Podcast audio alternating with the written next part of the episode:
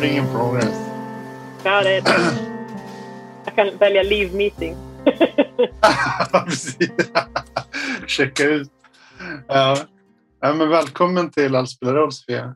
Eh, Sofia Plogen. Eh, kul. Sofia Plogenström till och med. Plogens, Plogenström. Nej. Ja, jag har tänkt på det. Du har sagt, sagt. Var kommer det plogen ifrån? Plogen är ett efternamn som, som jag och min exmake eh, tog faktiskt när vi hade gift oss. Eh, och Plågen är namnet på en sjö som ligger eh, precis vid den gården som vi, som vi bodde på tillsammans i tio år. Eh, det mm. är min exmakes gård. Så, så jag bor inte kvar där längre, men han gör det. Och våra barn bor ju där eh, emellanåt. Och så så vi, tog, vi tog det namnet från sjön. Mm. Ja, fint. Wow. Mm. Vad, vad kul, vad roligt. Det visste jag faktiskt inte. Nej. Uh. Jag, jag ska säga också att min dotter, min äldsta dotter är också döpt i sjön Plogen faktiskt. Wow. Är ja. det här i, i Uppsala, Stockholmregionen eller är det uppe i dina hemtrakter? Nej, ja det här är ju i eh, mittemellan Smedjebacken och Ludvika ungefär. I södra Dalarna. Just det. Precis. Mm. Du har väl dina rötter? Ja, jag har dem i Säter. Det är också södra Dalarna, men det är sex mil ungefär från sjön Plogen. Så, så jag eh, flyttade mig lite, lite grann. Mm. När jag är det en speciell plats för dig? Familj. Och den här sjön också? Är det liksom... Ja, det är en väldigt speciell plats faktiskt. Ehm, jag saknar ju den fortfarande mycket. Eh, att äktenskapet tog slut, det var ju bra liksom för, för oss båda. Ehm, men det var nästan, alltså det har varit nästan en längre sorgeprocess. Eller i alla fall lika lång sorgeprocess att lämna platsen faktiskt. Mm. Plogen och, och gården, Västermoren och eh, skogen där och så. Mm. Så det är fortfarande ganska sorgligt att jag inte riktigt har tillgång till den platsen längre. Det är klart att jag kan åka dit, men det är ju inte mitt, så. Det är inte mitt hem längre. Mm. Mm. Just det. Ja, fint. Ja, vi mm. känner ju varandra uppifrån. Så vi träffades ju, vad kan det vara, 10, 12, 13 år sedan i Falun va? när Magnus Northern Mind eh, hade någon Sassenkai tror jag. Mm. Det var en skitcool eh, punkare. Eh, så.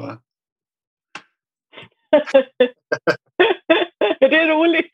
Folk tror ibland att jag är punkare, men jag, jag, jag, jag kan inte det i, i själ och hjärta på något vis. Fast jag, ah, ja, ibland... okej. Okay. Ja, precis, för du var väl typ, det var en sån kontrast. Jag för att du var liksom, du var kanske redan då plugg, alltså, ja men det var kristen, jag vet inte om du pluggade mm. till präst då och så... Eh, inte än, jag hade inte okay. börjat med det då. Och så var det liksom, det såg ju väldigt punkigt ut. Ja, mm. jo men det var, jag var, det, gjorde jag kanske, det gör jag gör emellanåt. Ja.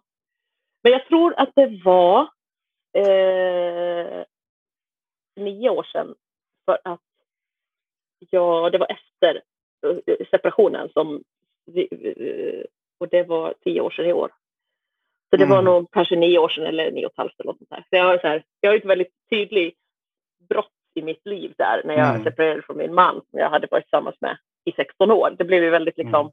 så jag har väldigt koll på vad som hände före och efter. Just det, och det här var ja. efter. Ja.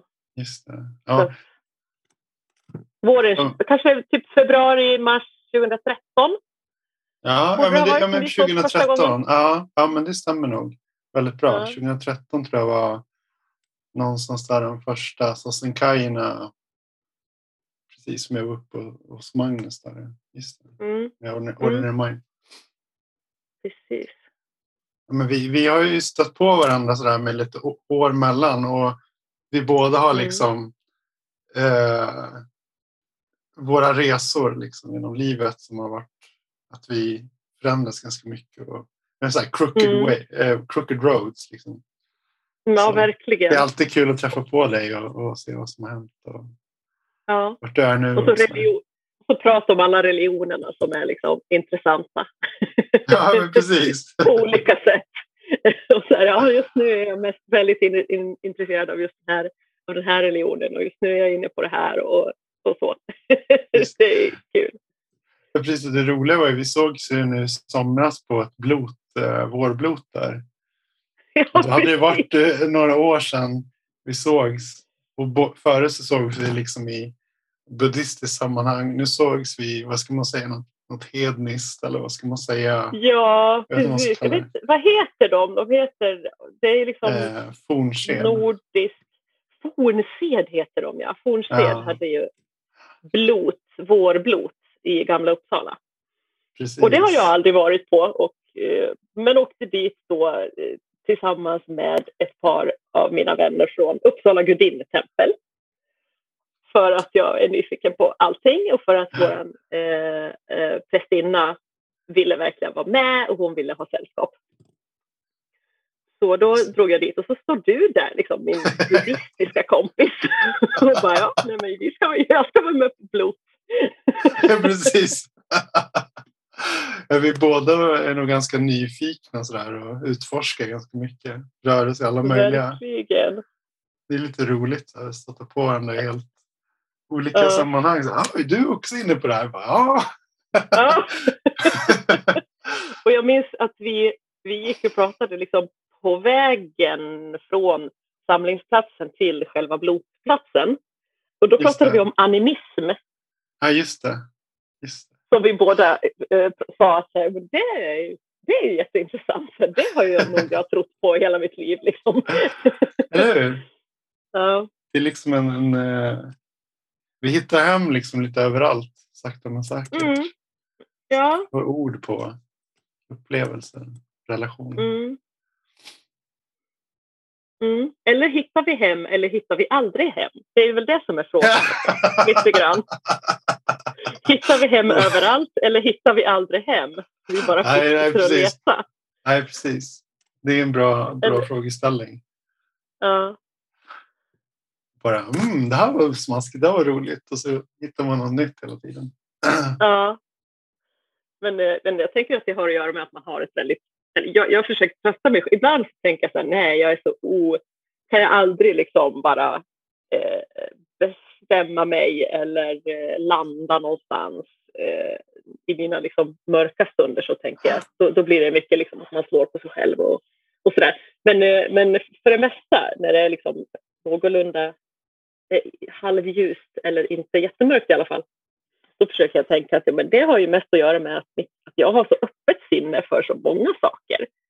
Och, och eh, är inte låst vid en typ av sätt att uttrycka eller söka andlighet eller gudomlighet. Mm. Utan att för mig är det väldigt många olika bilder av av det gudomliga och språk för det gudomliga som är naturligt. Mm. Så tänker jag Just i mina det. ljusa stunder. Och, eh, och att det kanske inte är nödvändigt att bestämma sig. Liksom. Mm. Och sen bara hålla det. Det, det. det gör ju jag sällan med någonting annat heller. Så varför skulle det varför skulle liksom religiositet och andlighet vara eh, undantaget från hur jag fungerar i alla andra sammanhang? Just det. Känner du att det finns ja. några, några likheter mellan sakerna du är ute och nosar på och börjar tycka om och, och liksom tar till dig? Ja, det gör det ju absolut. Alltså, alltså det, det, är ju, det är ju en klyscha, men det är ju kärleken som är mm. det centrala liksom, i alla mm. sammanhang som jag hittar.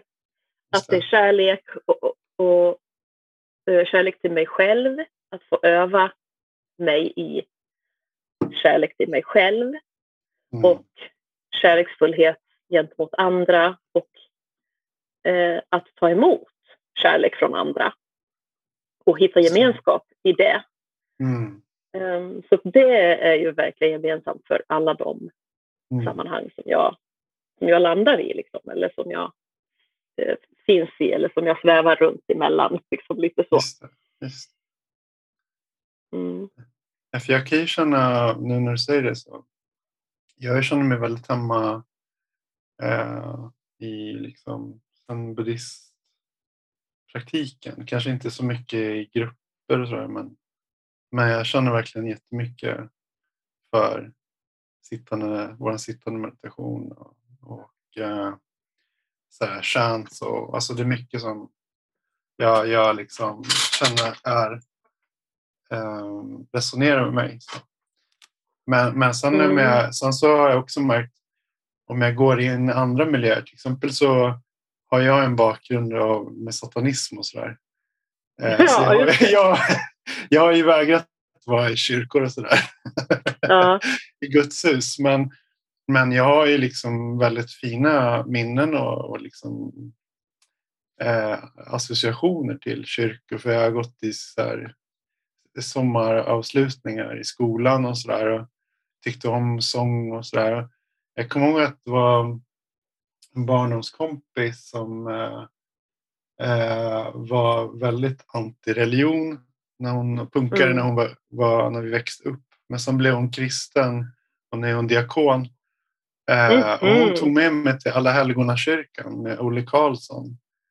För... Just det, det här har du berättat. Mm. Ja, ja men, och då var det som att jag fick så här, wow, wow, här finns det någonting annat. Det finns en så här, ja men det är också någonting, så olika, alltså jag kände att det fanns en öppenhet, en skörhet som jag inte känna i sam, på samma sätt i sen-sammanhang. Att det är lite mer liksom i sen. Men mm. så jag, jag, tror att jag hoppar in i olika och liksom får ut olika saker av, jag vet inte om du känner likadant. Att det är liksom, men kanske precis att det är, jag vet inte, det är som olika brunnar kanske. Jag vet inte. Mm. Och jag blir jättenyfiken på, och, på när, det här, eh, när du säger skörhet. Var, var det... Kan du utveckla det? Nu tar jag mm. över här. Ja, men det får du gärna göra. Men jag känner mig som avväpnad och liksom så här, att jag bara släpper taget när jag har suttit i kyrkor. Jag tycker jättemycket om nu mm. att gå in i kyrkor och det, jag kan verkligen känna att jag kan släppa taget eh, om allt utanför en kyrka, liksom livet utanför. Att jag bara verkligen så här, känner mig avväpnad och, och jag kan känna så att jag har närhet till gråt ofta när jag går in. Alltså att jag kan liksom så bara, oh, gud vad jag, jag kan känna att, jaha, det här är jag. Liksom. Men utanför mm. en kyrka är jag liksom lite mer bepansrad. Även i sen-sammanhang så är jag lite så här, här ska man vara vaken. Mm. här ska man, du vet, det är så här, man får inte vet, sitta och dagdrömma här. Då... Vad intressant, för att jag upplever ju den där skörheten i, i sen-sammanhang. Ah, ah. Jag, jag, jag, kände inte alls igen det här, det här du pratar om. Att vara kan du berätta lite hur det är för dig? I den sammanhang. Ah, nej, men jag tycker att jag liksom fick en så... Det har nog jättemycket att göra med den introduktionen som jag fick.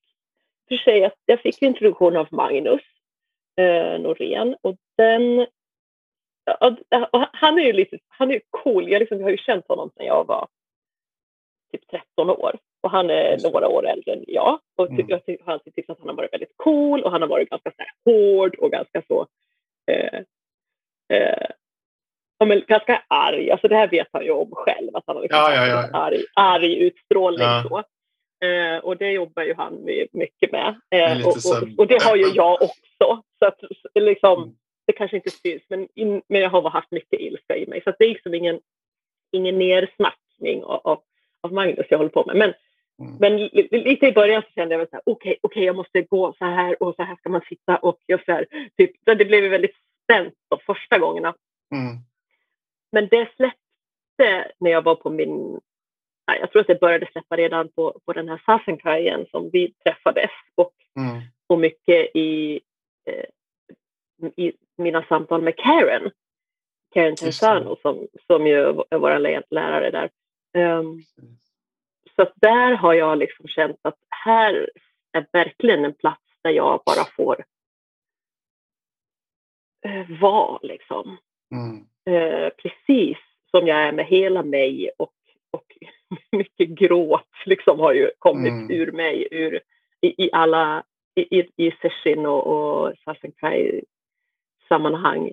Um, så att jag har verkligen upplevt att här finns det plats för mig att vara skör. Mm. Uh, och det är ju verkligen någonting som jag har uh, behövt. Mm. Mm, för att jag har, har gått genom livet med, med ganska mycket pansar och, um, och så. Så att det...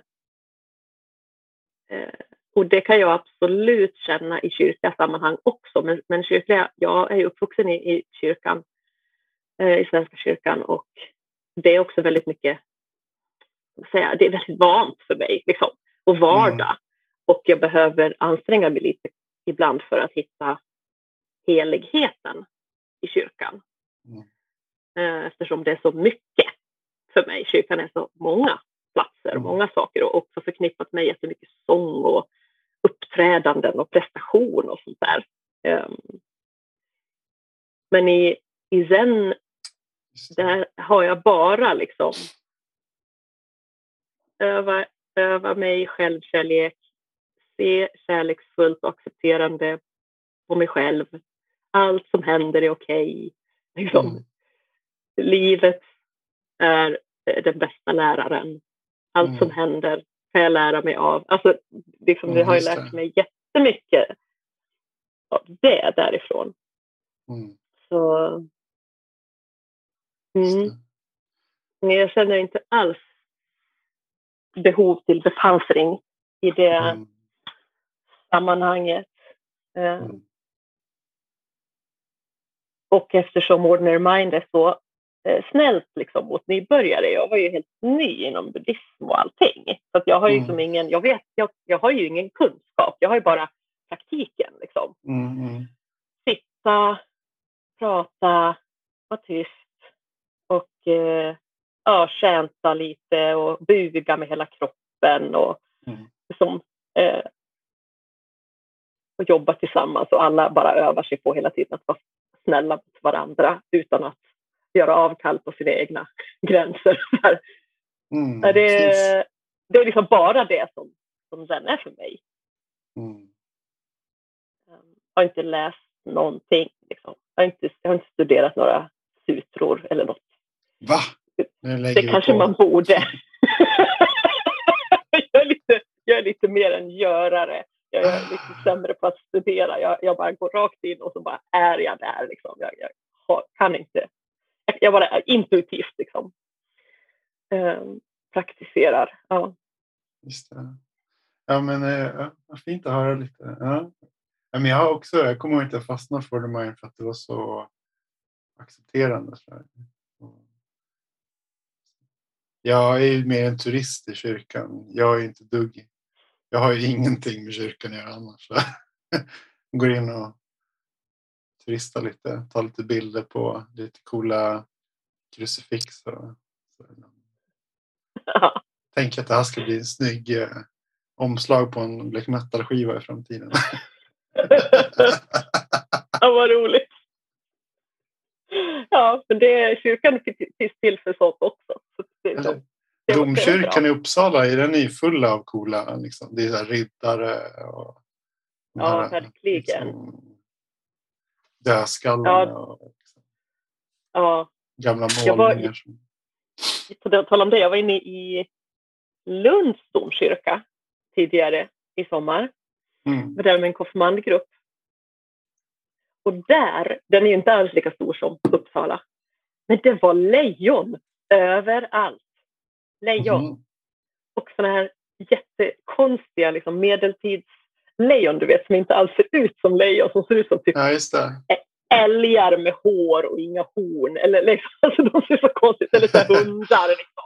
Med jättekonstiga, alltså massa olika små statyer och statyetter och vissa bilder och sådär. Men det var, på tal om att turista. Jag var helt uppslukad av att det var så mycket lejon överallt. Jätteroligt. Det är fantastiskt. Alltså, det finns ju någon utställning. Jag tror det finns någon samling i undrar om det är Uppsala eller någonting. Men hur folk hade eh, så med upp, uppstoppade djur och folk så jag hade aldrig sett de här djuren förut. Det finns jätteroliga, man kan googla på eh, uppstoppade djur, så här roliga. Jag, vet inte, det var, jag, ja. jag, gjorde det jag tror det finns ett sånt Instagramkonto som är bara Ja, men det är nog så. Det var där Fula uppstoppade djur. Ja, och det är liksom så uppenbart att de inte hade en aning om vad, vad här, de här djuren såg ut i verkligheten. Liksom. Att det, mm. Jag kommer ihåg också så här i, det finns de här snölejonen i, i buddhismen också. Och jag hörde också mm. att det var någon sån här grej att alltså, buddhismen kom från Indien men sen så var det massa kulturellt stoff som hade du vet, vandrat genom Asien. Och, det var ju ställen där de visste hur ett lejon såg ut. Så, då, så jag för mig att i typ Singapore och sånt eh, är liksom, så ser de här eh, lejonen riktigt roliga ut. Liksom. Eh. Ja, men, men det är ju liksom, hur, hur förklarar man hur ett djur ser ut bara med ord? Liksom? Ja, det är ju ja. inte så lätt. Nej.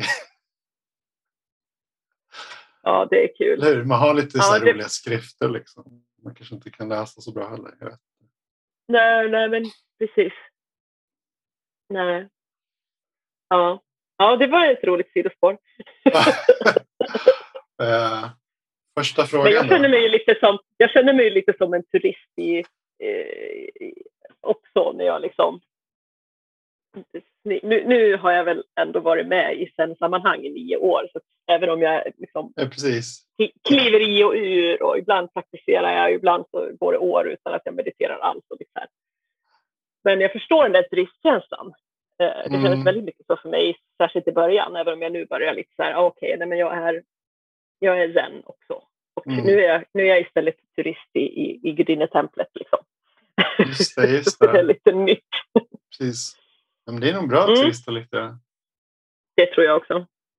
Du, jag menar, jag, menar, jag tror många ser dig som, eh, jag i alla fall, som en senior i Ordinary Mind i Sverige. Sangha. Jo, det är många som kommer och går. Liksom. Så här, ja. borta ett par år, dyker upp på någon session eller Sassenkai och sen ja. återknyter man ett tag och sen så händer det. Ja. Så det är liksom. Ja, jo men det, det är nog så. Ja. ja jag har en uh, första fråga här. Oh, har den lite... inte kommit än? Vad intressant. Uh, nej, alltså det har ju varit... uh, så här då. det här ska bli kul. Um, mm. Lite bakgrund på plogen. Mm. Var du en weird kid? Uh, ja. ja, det var jag. Ja. Berätta, Berätta mer. Hur var du? Hur var du en weird kid? jag var en weird kid. Uh, jag var... Uh, alltså jag har alltid känt mig väldigt weird. Uh, mm. Och sen så har nog mina föräldrar tyckte inte att de ville ha weird barn. Så de har nog liksom gjort sitt bästa för att försöka få mig att vara proper och liksom skötsam och eh, väluppfostrad, eh, vilket jag var. Alltså jag är väluppfostrad. Men jag har mm. alltid varit liksom, eh, an, liksom anti mm. samtidigt. Så att det var lite krock i mig. Um, men sen så tyckte jag alltid tyckt väldigt mycket om kläder. Alltså jag tycker det är väldigt mm. roligt med kläder. Så att mm. jag hade ju ganska så speciella kläder, uppvuxen i en liten stad i södra Dalarna, Säter. Och det... Ja, jag hade nog lite konstiga kläder på mig. Och, mm. och var ganska stolt över det också. Nice, det. Var till exempel väldigt... Eh, eh vurmade väldigt mycket på 70-talet. Från typ femman, sexan kanske. Wow. Och då hade jag liksom så här, jag hittade så här gamla Polarn och Pyret kläder. Det här var ju mitten på 90-talet, början, början mitten på 90-talet. Så jag är född 1980, så 93 då var jag 13. Det var kanske då som jag liksom verkligen började tycka att det var kul. Vi hittade våra gamla Bolan och Pyret-kläder som jag och mina syskon hade haft när vi var små. Och på 90-talet mm. så var det också väldigt inne att ha barntröjor. Vet, folk gick omkring med så här ja, just det. tajt ja. Bamse-tröja liksom, som egentligen ja, var för en sexåring men man var 12 och 13, 14. klämde in sig den så det blev en magtröja och det var liksom tajt så här. Så jag klämde i mig i de där gamla Bologna Pyret-tröjorna och eh, sparade ut luggen och hade liksom mittbena och långt rakt hår och eh, som jag inte kammade för att eh, då fick jag lite lockigt bak så det tyckte jag var kul. Och eh, det tyckte min mamma var hemskt. Och ganska mycket grunge-inspirerat också. Det var inte, alltså det var, det var coolt kanske mm. på an, i andra städer men inte i Säter var det inte coolt. I Säter skulle man ha Champion-tröja och eh, eh, oh, man skulle ha jeans, Levi's eller helst, vad heter de det andra? Eh, Som var. Um, Adidas tänkte jag. Nej, ah, ja, whatever. I alla fall, jag, jag, jag följde inte normen. Eh, och var ganska så, jag tänkte ganska mycket när jag var i den åldern också på hur det skulle vara om jag var pojke. Mm. Så, och så ville jag liksom gärna ha sån pojkkropp liksom och vara pojkstil och klippa håret kort och sådär. Så att jag hade liksom lite så här. Ja. Androgyn-stil? Ja, androgyn-stil och, och ville liksom vara en pojkflicka och var det kanske i mångt och mycket och, och ändå inte pratade också alltid, alltid för mm. mycket mm. och skrattade för högt och blev för arg och sådär. Liksom. Så att jag mm. stack ut alltså, på lite olika sätt. Jag hörde att plogen plöjer sin egen fåra. Ja, just det. Tidigt där. Tidigt, jo men så är det. Så, så har det alltid varit. Ja. ja och jag alltså, har inte ens... Ja. Nej, men det låter ju som att du, du hade någon... Jag vet inte, det var någon drivkraft som du ändå kunde anamma. Eller liksom att du var, kändes som att du lät ganska trygg i att gå din egen väg redan då. Alltså, jag vet inte om jag var så himla trygg i att gå min egen väg. Eh, eller är det ofrånkomligt kanske? Va? Det är ofrånkomligt. Mm. Det är så det är. Jag, jag, jag, kan inte göra något annat än mm. att uttrycka eh, vad jag, vad jag, vem jag är. Liksom. Att vara mig själv. Folk säger ah, du ska vara dig själv, det är så fint. Så, ja, ja, visst, men det ställer ju till det ibland också. Om man är om man, man ska liksom bete sig som en flicka eller man ska, man ska vara lite lugn i rätt sammanhang och man ska säga rätt saker och man ska inte vara pinsam och, och mm. man ska inte ha konstiga kläder. Och jag har liksom inte, jag, jag har inget val. Liksom. Jag har mm. aldrig kunnat. Um, om jag hade kunnat forma mig så skulle jag ha gjort det för att förväntningarna mm. utifrån har varit de. det har liksom det har funnits förväntningar utifrån att jag skulle vara lite mer normal. Just det. det kan jag inte. Jag kan aldrig. Eh, jag kan inte det. Liksom. Jag är mm. obekväm mm. och, eh, och pratar om eh, jobbiga saker och ser, tar upp fel sak vid fel till, tidpunkt. Liksom, mm. och sådär. Mm. Så det är lite min roll och, och det är ju verkligen en gåva också för att jag Verkligen. har ju liksom, jag, jag knäcker ju hål på många skal. Mm. Eh, rent socialt liksom. Och det är ju vissa väldigt tacksamma för. Och vissa tycker att det är extremt jobbigt. Mm. Och vill absolut inte få sina skal knäckta. Liksom. Mm. Och då kan jag få skit för det på olika sätt. Mm. Ja, det låter inte alls så kul. Inte alltid, nej. Man får mycket skäll liksom. Får, får, får mycket skäll genom åren. Just det. så. Hänger ihop, tror jag. Till.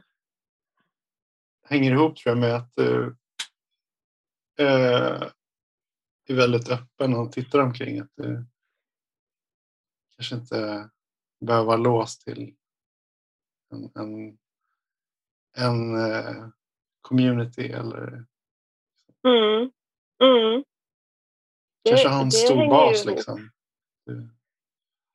Jo, men jag har samtidigt en stor trygghet i mig själv. Mm. Um, men jag kan tvivla väldigt mycket på hur det ska tas emot av andra människor. Mm. Um, och, och visst, den här öppenheten gör ju att jag inte, jag blir inte låst. Liksom. Jag kan inte låsa mig vid någonting i princip. Uh, men, men jag tror också att uh, jag har en rädsla för att stanna kvar liksom, mm. ibland. Um, för att, ja, det, och det, det är väl säkert samma rädsla som vi som alla bär på, men hos mig kanske den har utvecklats ännu mer, alltså den här rädslan att bli avvisad och mm. utstött. Liksom. Att om jag blir kvar tillräckligt länge och blir för trygg här och för bekväm och, och tycker om att vara här för mycket, då finns det kanske en risk att eller det finns liksom alltid en risk att man blir utstött på något vis, men det, det blir värre om man har gjort sig för bekväm på en plats liksom, eller i, en, i ett sammanhang. Så det, den rädslan har jag ju och den styr ju också mycket. Liksom. Mm. Um, ja. Hur, hur din, jag kan jag kalla det för en gudstro, det du har beskrivit Eh, ja, absolut så har jag en gudstro. Mm. Jag tror på något. Jag tror på en gudomlig eh, universell kraft. Mm. en gud. Eh, en skaparkraft. en kärlekskraft som flödar genom mig och mellan mm. människor och, mm. och från världen skapelsen, naturen i, till oss och runt. Liksom. Sen kan man det finns så många olika bilder att göra sig av det. Och, och, och kristendomen, eftersom jag är uppvuxen i, i Svenska kyrkan så, så ligger det, det är ett språk som jag är van liksom, vid. Mm. Så det är mycket det som jag har Eh, det, det, finns en viss pragmatism i, i, min, i mitt prästkall.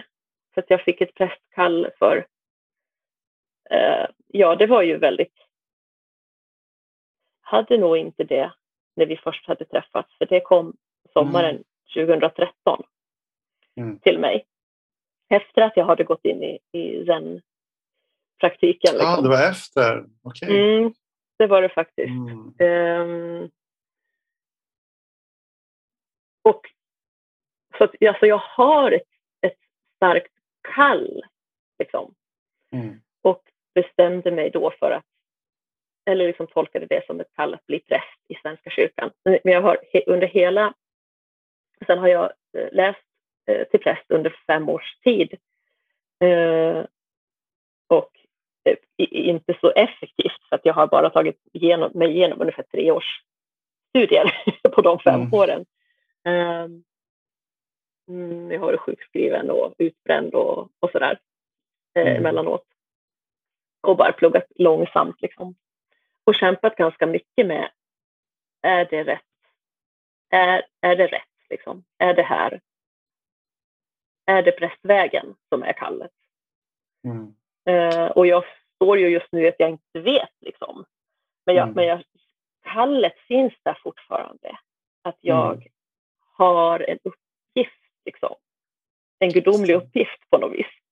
Mm. Att hjälpa och läka och, och, och, och att, att hjälpa människor som inte har så lätt att känna den gudomliga kärleken Mm. Eh, att hjälpa dem att känna den, det, det är liksom mitt kall. Mm. Um, har du alltid haft den? Alltså, den här kontakten? Så hade du liksom redan som barn eh, någon form av kontakt? Ja, alltså jag har lite svårt att, att avgöra det faktiskt, därför att det var så naturligt i min, mm. mitt liv. Att, Men det var inget som så här, du var med i en bilolycka och sen så var det Nej. en dörr som öppnades? Nej, så var det inte. Utan när jag var barn så var det en väldigt naturlig del av mitt liv. Och sen när jag var så här 12, 13 år liksom, så började jag liksom bli skeptisk till allt och tyckte allt var tråkigt som mamma och pappa höll på med. Det är väldigt naturligt. Liksom. Så då var jag väl inte särskilt imponerad liksom, och följde inte med till kyrkan så ofta. Men jag sjöng i kyrkokören och så, så det var ändå så att jag liksom, det har ändå mm. funnits i mitt liv hela tiden. Och så konfirmerade jag mig på stiftsgården i Rättvik som är så väldigt liksom levande. Rättvik, ja, det är väl han har också varit där. Det är, möjligt. är inte Rättvik någon, varit... någon viktig plats för jag vet inte, jo, jag känner ändå det finns också en meditation. Ah, ja, det finns ett meditationscenter där också. Mm. Eh, som, jag vet inte vad som händer nu, men det var ju det, det har, varit, det har blivit katolskt och, och, det har blivit ja, det har varit lite rabalder där. Men, eh, men under 90-talet framförallt så var det väl väldigt levande och knutet tätt med Svenska kyrkan och med stiftsgården i Rättvik där jag var. Men jag var på stiftsgården de ligger nära varandra, men inte på det här meditationsstället. Men där är i alla fall väldigt levande liksom, kristendom, väldigt levande. Eh, svensk kyrklig kristendom med jättemycket ungdomsarbete och, och så. Eh, så där minns jag ett liksom, andligt uppvaknande som jag var med om när jag var mm. 16. En, en helg, en, en natt, liksom, sen natt. Vi hade väl vakat och eh, det var jättesent. Och jag minns inte exakt vad vi gjorde, men det var jag och ett gäng liksom, typ jämnåriga och ett par lite äldre som satt uppe och pratade om ditten och datten och livet och, och alltihopa. Och då bara så här.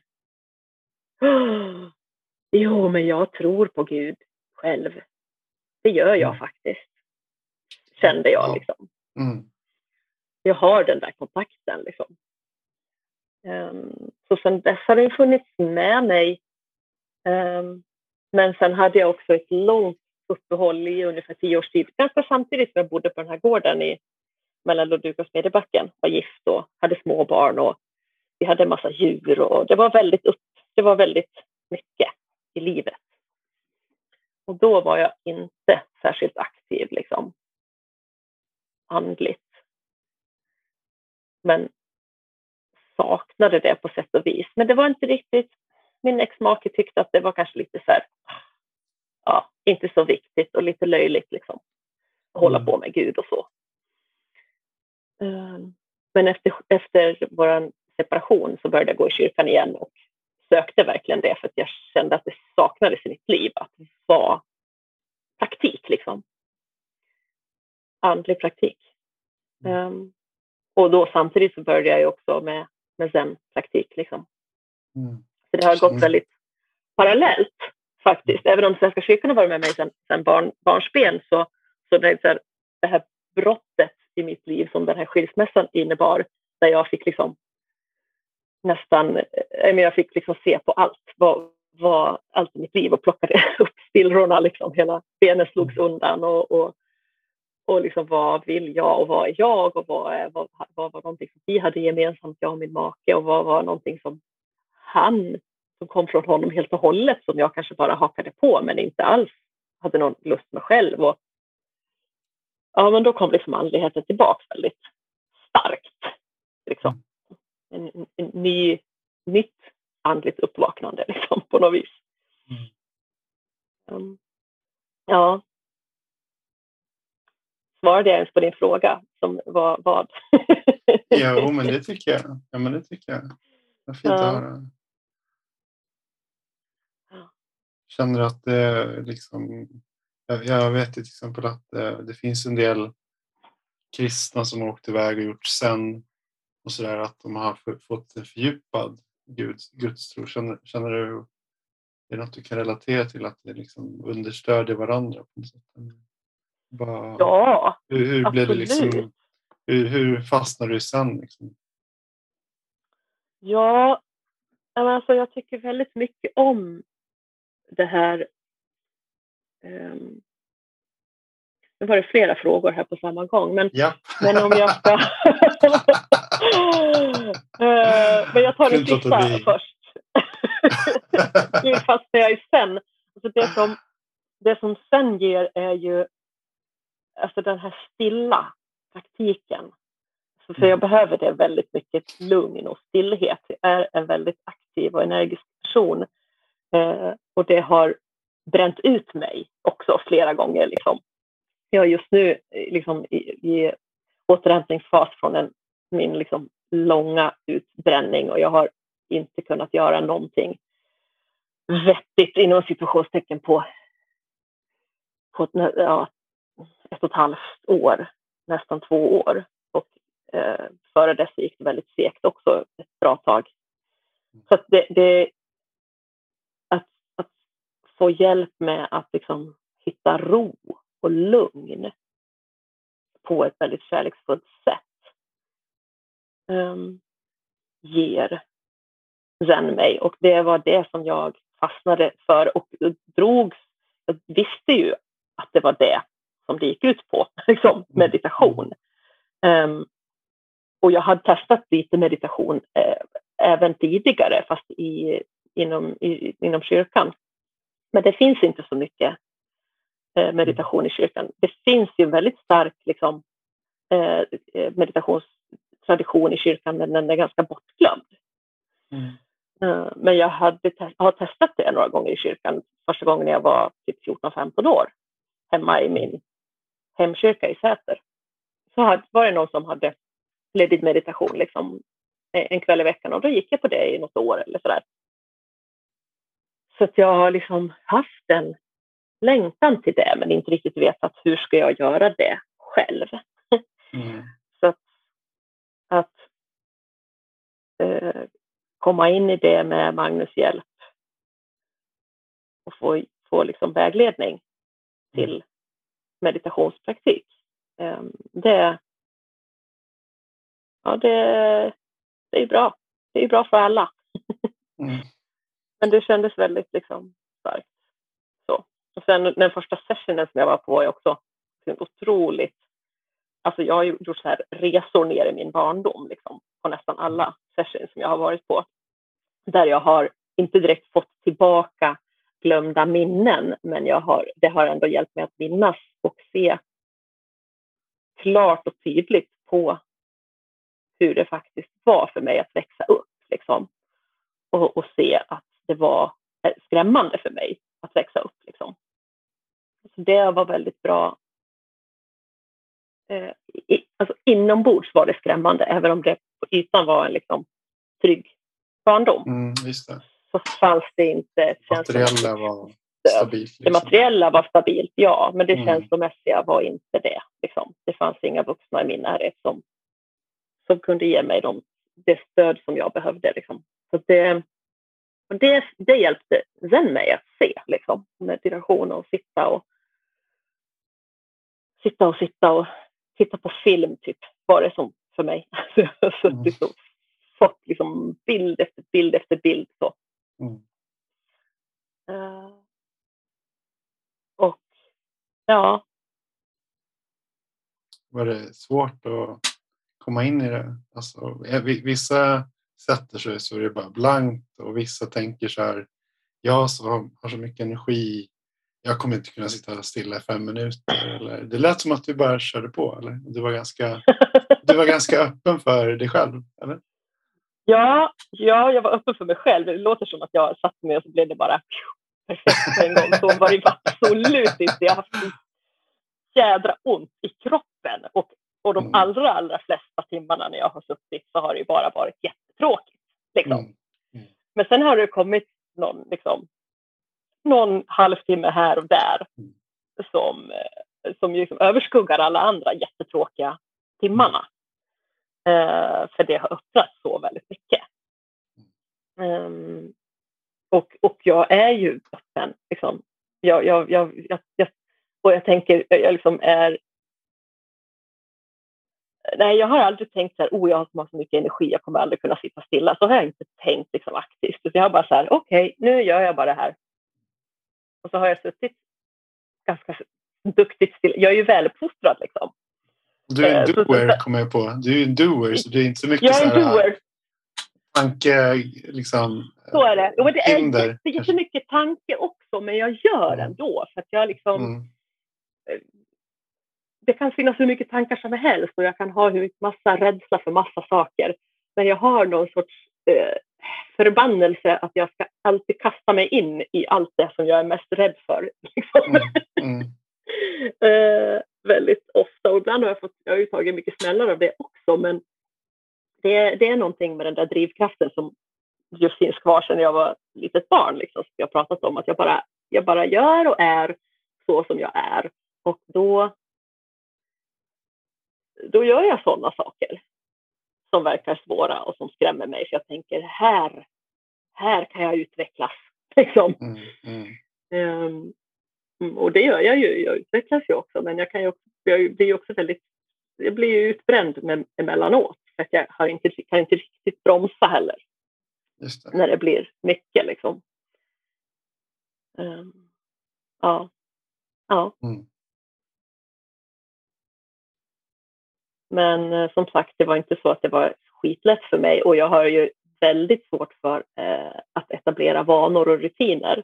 Så mm. det är ju eh, väldigt svårt för mig att få till en daglig praktik ensam.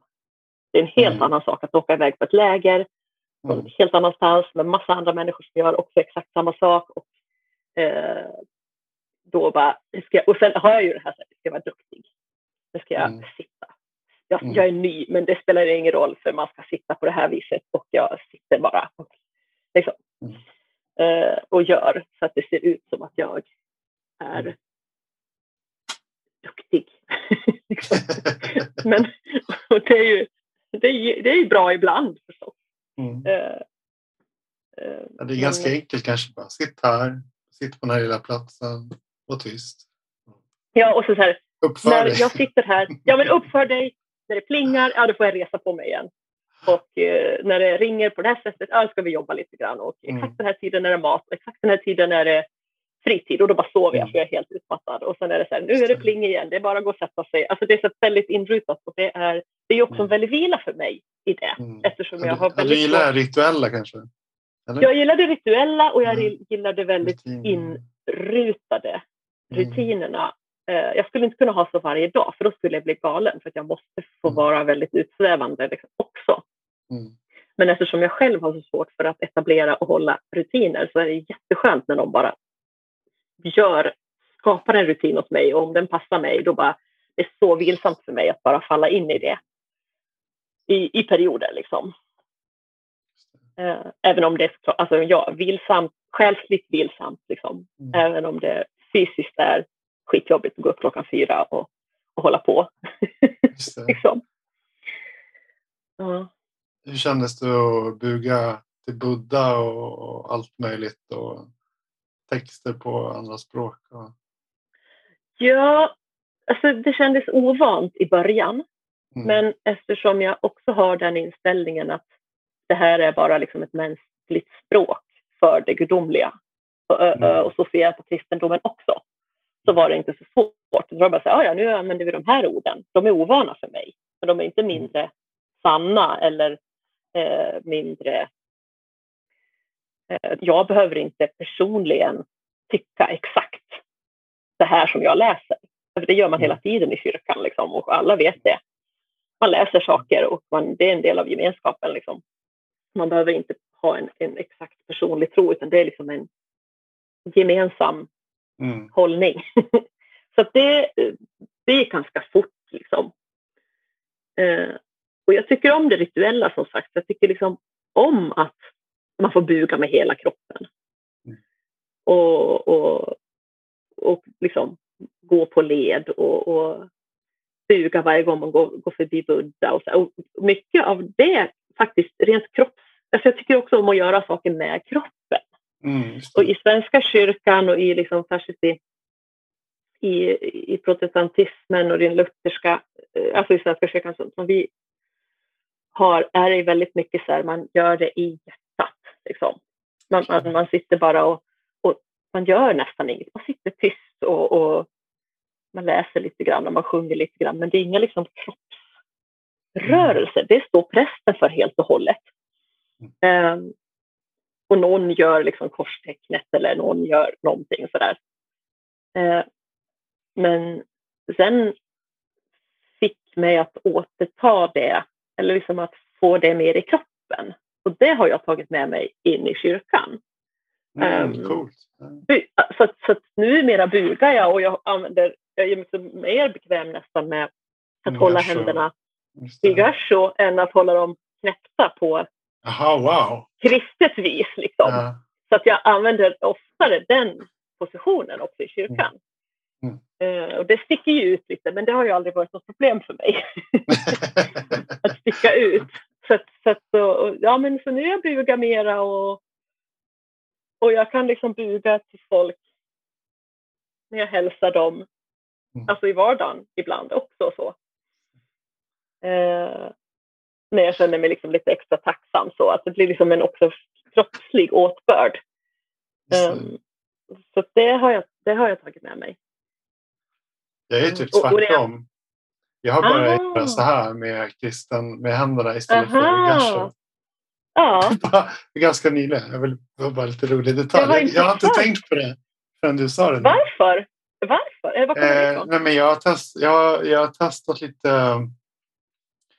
eh, visualiseringar från... Eh, det finns en... Eh, jag kommer ihåg att jag hittade en bok med en, en eh, kille som heter Damien, han heter Damien Eccles.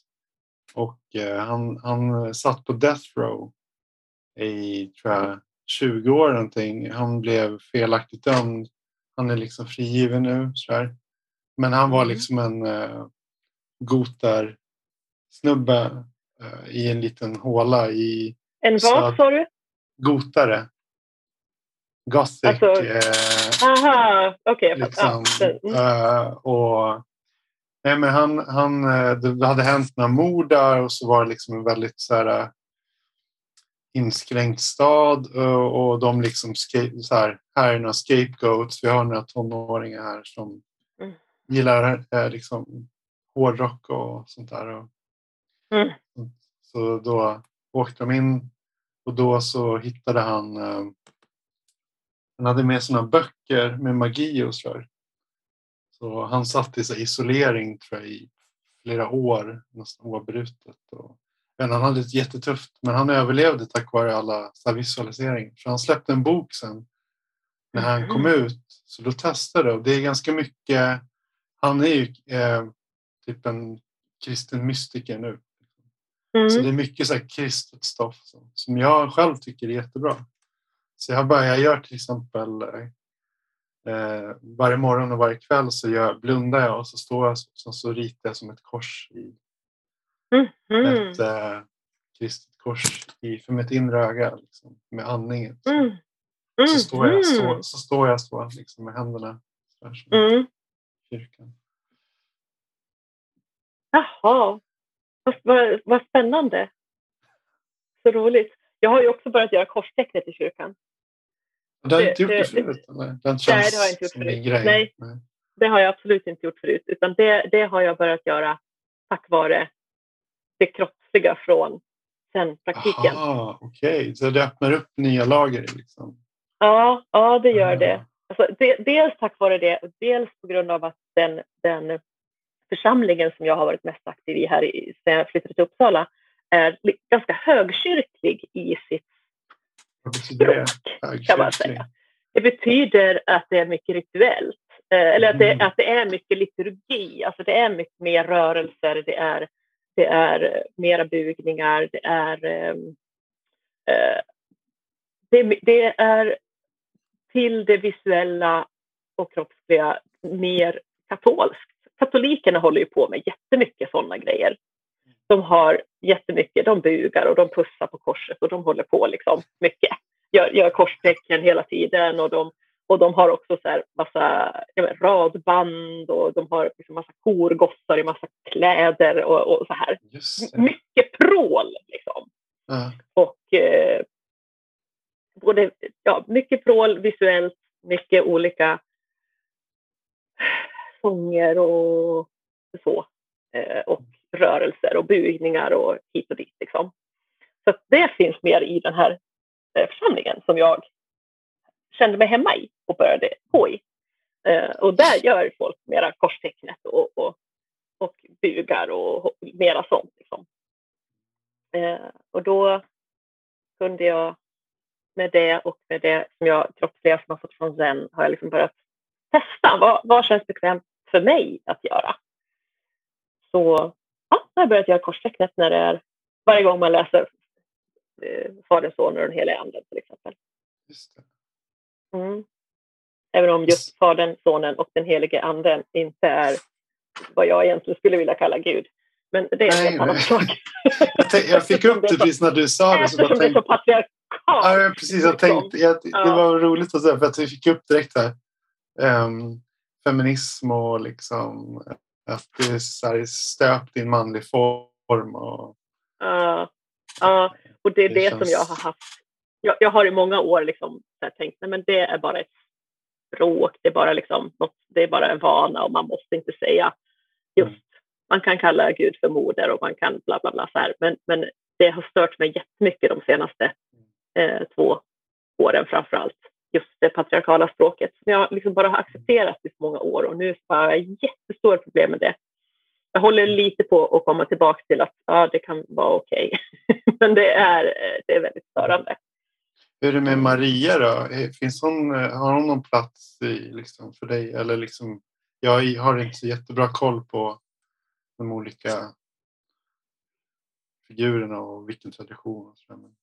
Nej, ja, Maria har fått ta en större plats i, i, i min andlighet eh, tack vare gudinnereligiositet. För att jag, jag, jag kan liksom plocka okay. in Maria som en av mina eh, modersgestalter liksom, och gudinnor eh, liksom vid sidan av Kali och eh, Diana och, och, och, wow. och sådär. liksom. så Diana så vara... som i uh, vilka? Nej? Ja, di, di, eh, nej, nej, Diana är en, äh, väl en grek. Jag, vet, jag, kommer, jag håller inte reda på de grekiska och romerska gudar, liksom, bilderna. Det finns ju en av varje som har olika namn. Jag tror att Diana är den grekiska eh, eh, motsvarigheten. Diana är en eh, jägargudinna som mm. är mycket i naturen och jagar och hon avbildas ganska ofta med, eh, eller väldigt ofta avbildas hon med en eller ett par jakthundar och båge. Så här. Och hon är så självständig och cool. Liksom. Mm. Och jag har ju tre hundar eh, som är liksom mina ständiga följeslagare eh, nu. Och, och eh, två av dem är eh, en sorts eh, vinthund, en rysk vinthund som heter Borsojer. Och jag har sett flera bilder där Diana avbildas med just Borsojer. Så det har också varit så här, hey. ja då kan man liksom, liksom visuellt plocka upp den gudinnan och, och, och identifiera sig med liksom det i vissa delar av livet. Så. Just det. Ja. Vad spännande. Hur, hur... Ja, så, det och Maria. Liksom. Ja, alltså, Maria har ju då fått bli en av mina av de stora... Liksom, alltså, det, det är lättare att om man vill se Gud som en moder istället för en fader, om man liksom använder kristna begrepp, eller som en förälder. Och det går ju jättemycket ihop med mm. zen, där man får lära sig att vara sin egen älskan, mm. älskande förälder. Mm. Uh, och där har ju jag haft en, en gudsbild som jag mm. lätt har kunnat ta till eftersom mm. Gud har liksom alltid för mig varit en, en, en förälder, en bild av en förälder. Liksom. Jag kan luta mig inåt mot min egen älskande förälder som är samma som, som Gud. Liksom. Mm. Men om jag då vill göra det till en moder så, så man är så präglad med alla bilder man har sett. Liksom. Och, och då är det ju nästan alltid bara mansbilder, oftast Jesus liksom, som avbildas i kristna mm. sammanhang. Men att ta, ta Maria då istället som, som bilden för mm. Modern.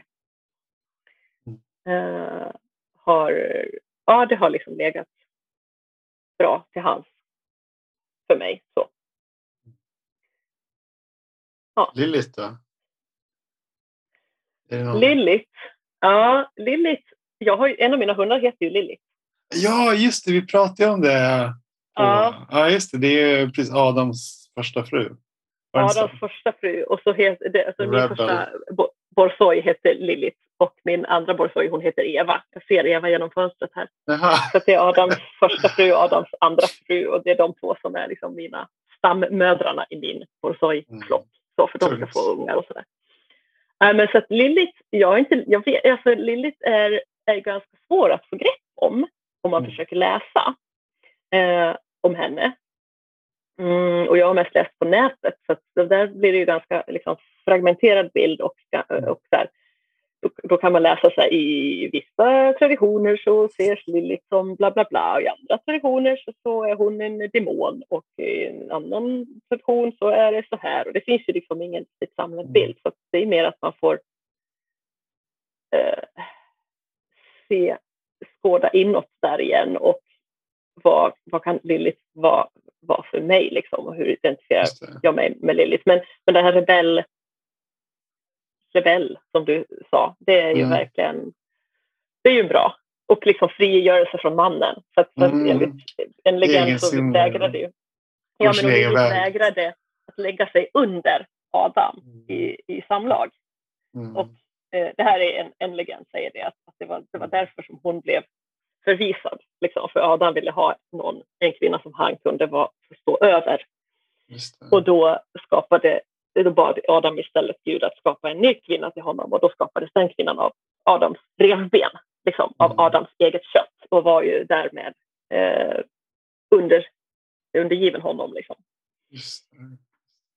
Så, så Lilith bara så här, fuck this, liksom. jag vägrar ligga under, jag vill också, jag vill vara uppe på och eh, nu drar jag iväg och knulla med några andra istället. Liksom. och vägrar gifta mig. Och så, här. så det är liksom lite skön, eh, skönt eh, att, att, ha som en motpart till den här liksom allälskande, mm. ömma modern och, och den liksom vänliga, snälla, alltid eh, eh, för, för, det är ju också ett ideal förstås. Mm. Att vara vänlig, att vara snäll, att vara eh, inte ta, ta, ta stor plats, låta andra ta plats. Alltså det är ju ett mm. faktiskt ideal som, mm. som jag också lever efter. Mm. Um, men med den här rebelliska sidan har ju jag ofrånkomligen. Mm. Och, måste, och måste hitta ett sätt att förhålla mig till den så att det inte bara blir att den rebelliska sidan hela tiden får skäll för att den inte kan sköta sig utan att så här, ja, men det finns en stor eh, vits med att vara rebell mm. för, för mänsklighetens fortlevnad. Liksom. Mm, just det, just det. Om man säger så, och, och för frigörelse, för, för, den enskilda människans frigörelse och, och, och sådär. Att inte bara vara eh, underkastad andra. Liksom. Det låter nästan som att det är, det som, jag får en sån bild av att, vad heter det, så här, tektoniska plattor. Att det, mm. du, du, det är så här, du gör någonting där men så liksom luckrar du upp lager här borta och du öppnar upp. Mm. Det hänger ihop allting. Alltså så att det, det gör något där borta så börjar öppna upp för eh, det vi pratar om nu. Lillit och Maria och mm. Kali. Och... Mm. Hur kom du in på det? Uh, det här med gudinnetemplet och uh, hedendomen och animism. Hur upptäckte du, hur kom alla de här tankarna? Och... Ja, det är ju det är många, många faktorer som spelar in som, mm. som det ju alltid är när man upptäcker en ny väg. Uh, men en, en viktig faktor är att eh, prästinnan i Uppsala tempel eh, är också min eh, hebreiska lärare från universitetet. Okej, okay. wow. Ja, så jag har läst hebreiska under två terminer på universitetet i Uppsala. För präststudierna? Eh, ja, och det var ju de roligaste, mest fantastiska studierna som jag har ägnat mig åt. Det var, det var helt magiskt att, att eh, läsa hebreiska. Får man lite, fråga dig om lite tips om man vill ha några coola grejer? Ja, tyvärr så, så är det ju så extremt svårt att lära sig också. Så att om man inte mm. underhåller det så glömmer man allt. Ah, det. och det här var ju liksom tre år sedan. Eller någonting, tre, fyra år sedan. Eh, men det var verkligen en så här, alltså jag gick liksom som i förälskelse. Mm. Eh, för att jag var så hög. Det var som ett rus. Eh, det mm. går inte att förklara. Men, men min lärare har också samma förälskelse till mm. det hebreiska, det hebreiska språket. Liksom. Mm. Så den, och hon var så fantastisk och hon, hon var så... Nej men hon visste exakt. Vi, vi möttes väldigt bra liksom, som lärare och elev och jag, jag, vi, våra tankar rör sig på samma sätt. Så det var så lätt för mig att ha henne som lärare och, och vice versa skulle jag tro. Vi kunde liksom bolla väldigt mycket. Eh, så det i sig gav ju också ett visst rus, liksom, att få gå till en lektion och man visste att här, nu kommer det, liksom, tankarna kommer få flöda fritt och jag kommer få lära mig massor och det kommer vara jättesvårt och det kommer upp, uppta all min energi och fokus. Och, liksom, det är också som, eh, ja, men det, det var liksom ett flow, alltså, som när man gör något skapande arbete och glömmer allt annat. Det blir som en, ett andhål i tillvaron också när man håller på med något sånt. Så det, det var det för mig att gå på de här lektionerna. Eh, och sen var hon, blev hon utbränd och sjukskriven och man hörde rykten om att här, när hon har blivit, gått och blivit prästinna liksom, i, i något eh, och alla präststudenterna bara va? Gud vad konstigt. Va? Och jag var så här, åh vad intressant. Vad kan det vara för någonting? Tänkte jag stilla sinne liksom. Uh. Uh, och sen så började det komma inbjudningar eh, till Uppsala gudinnetempel. Liksom, vi var kompisar på Facebook, typ. eller kanske det inte var det, kanske var någon annan kompis till mig som hade bara så här, typ, delat liksom. Åh, oh, mm. kom till det här, det här blir väl intressant. Liksom. Och jag var så här, åh, oh, vad, vad är det där för intressant? Liksom. Intresserad mm. som man är. Och, och, och det, det skedde också de här Facebook-grejerna, kanske inte var så många, men det skedde samtidigt som jag började lyssna på en, en podd eh, om gudinnetro som heter Förmödrars makt. Mm. Ja, det måste du kolla upp.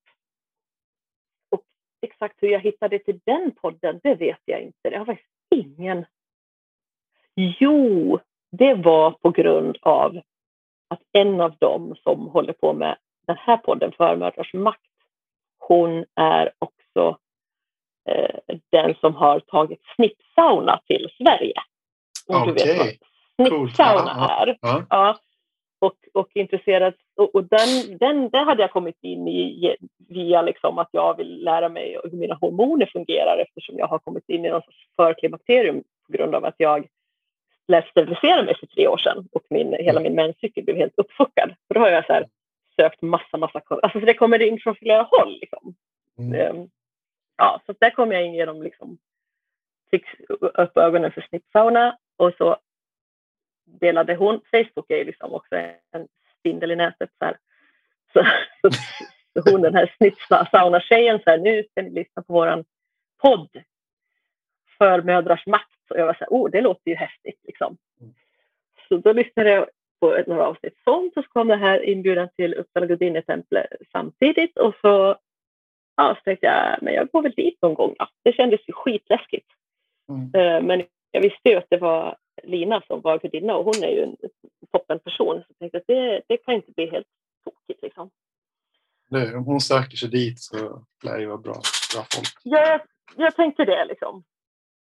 Så ja, så så kom jag in i det och så var det liksom otroligt fint. Det var liksom ytterligare en annan dimension av andlighet som också är väldigt kroppslig mm. Eh, och väldigt liksom feminin eh, eh, utan att bara vända sig till kvinnor, men att, att man liksom plockar upp den, den feminina, ett feminint sätt mm. att uh, göra saker, att samtala och, och sådär.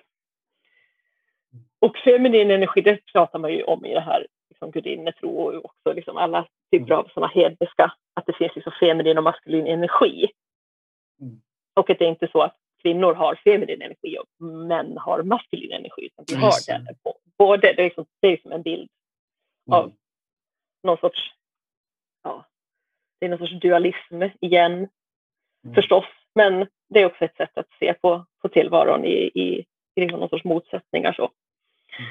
Men, men det liksom är ju långt bort från det patriarkala som jag också samtidigt började bli riktigt, riktigt irriterad på inom den svenska kyrkan. Och att få, mm. få, få, få följa en matriarkalt sätt mm. att tala om det gudomliga som enbart kvinnor och eh, med bara kvinnor som det har varit hittills.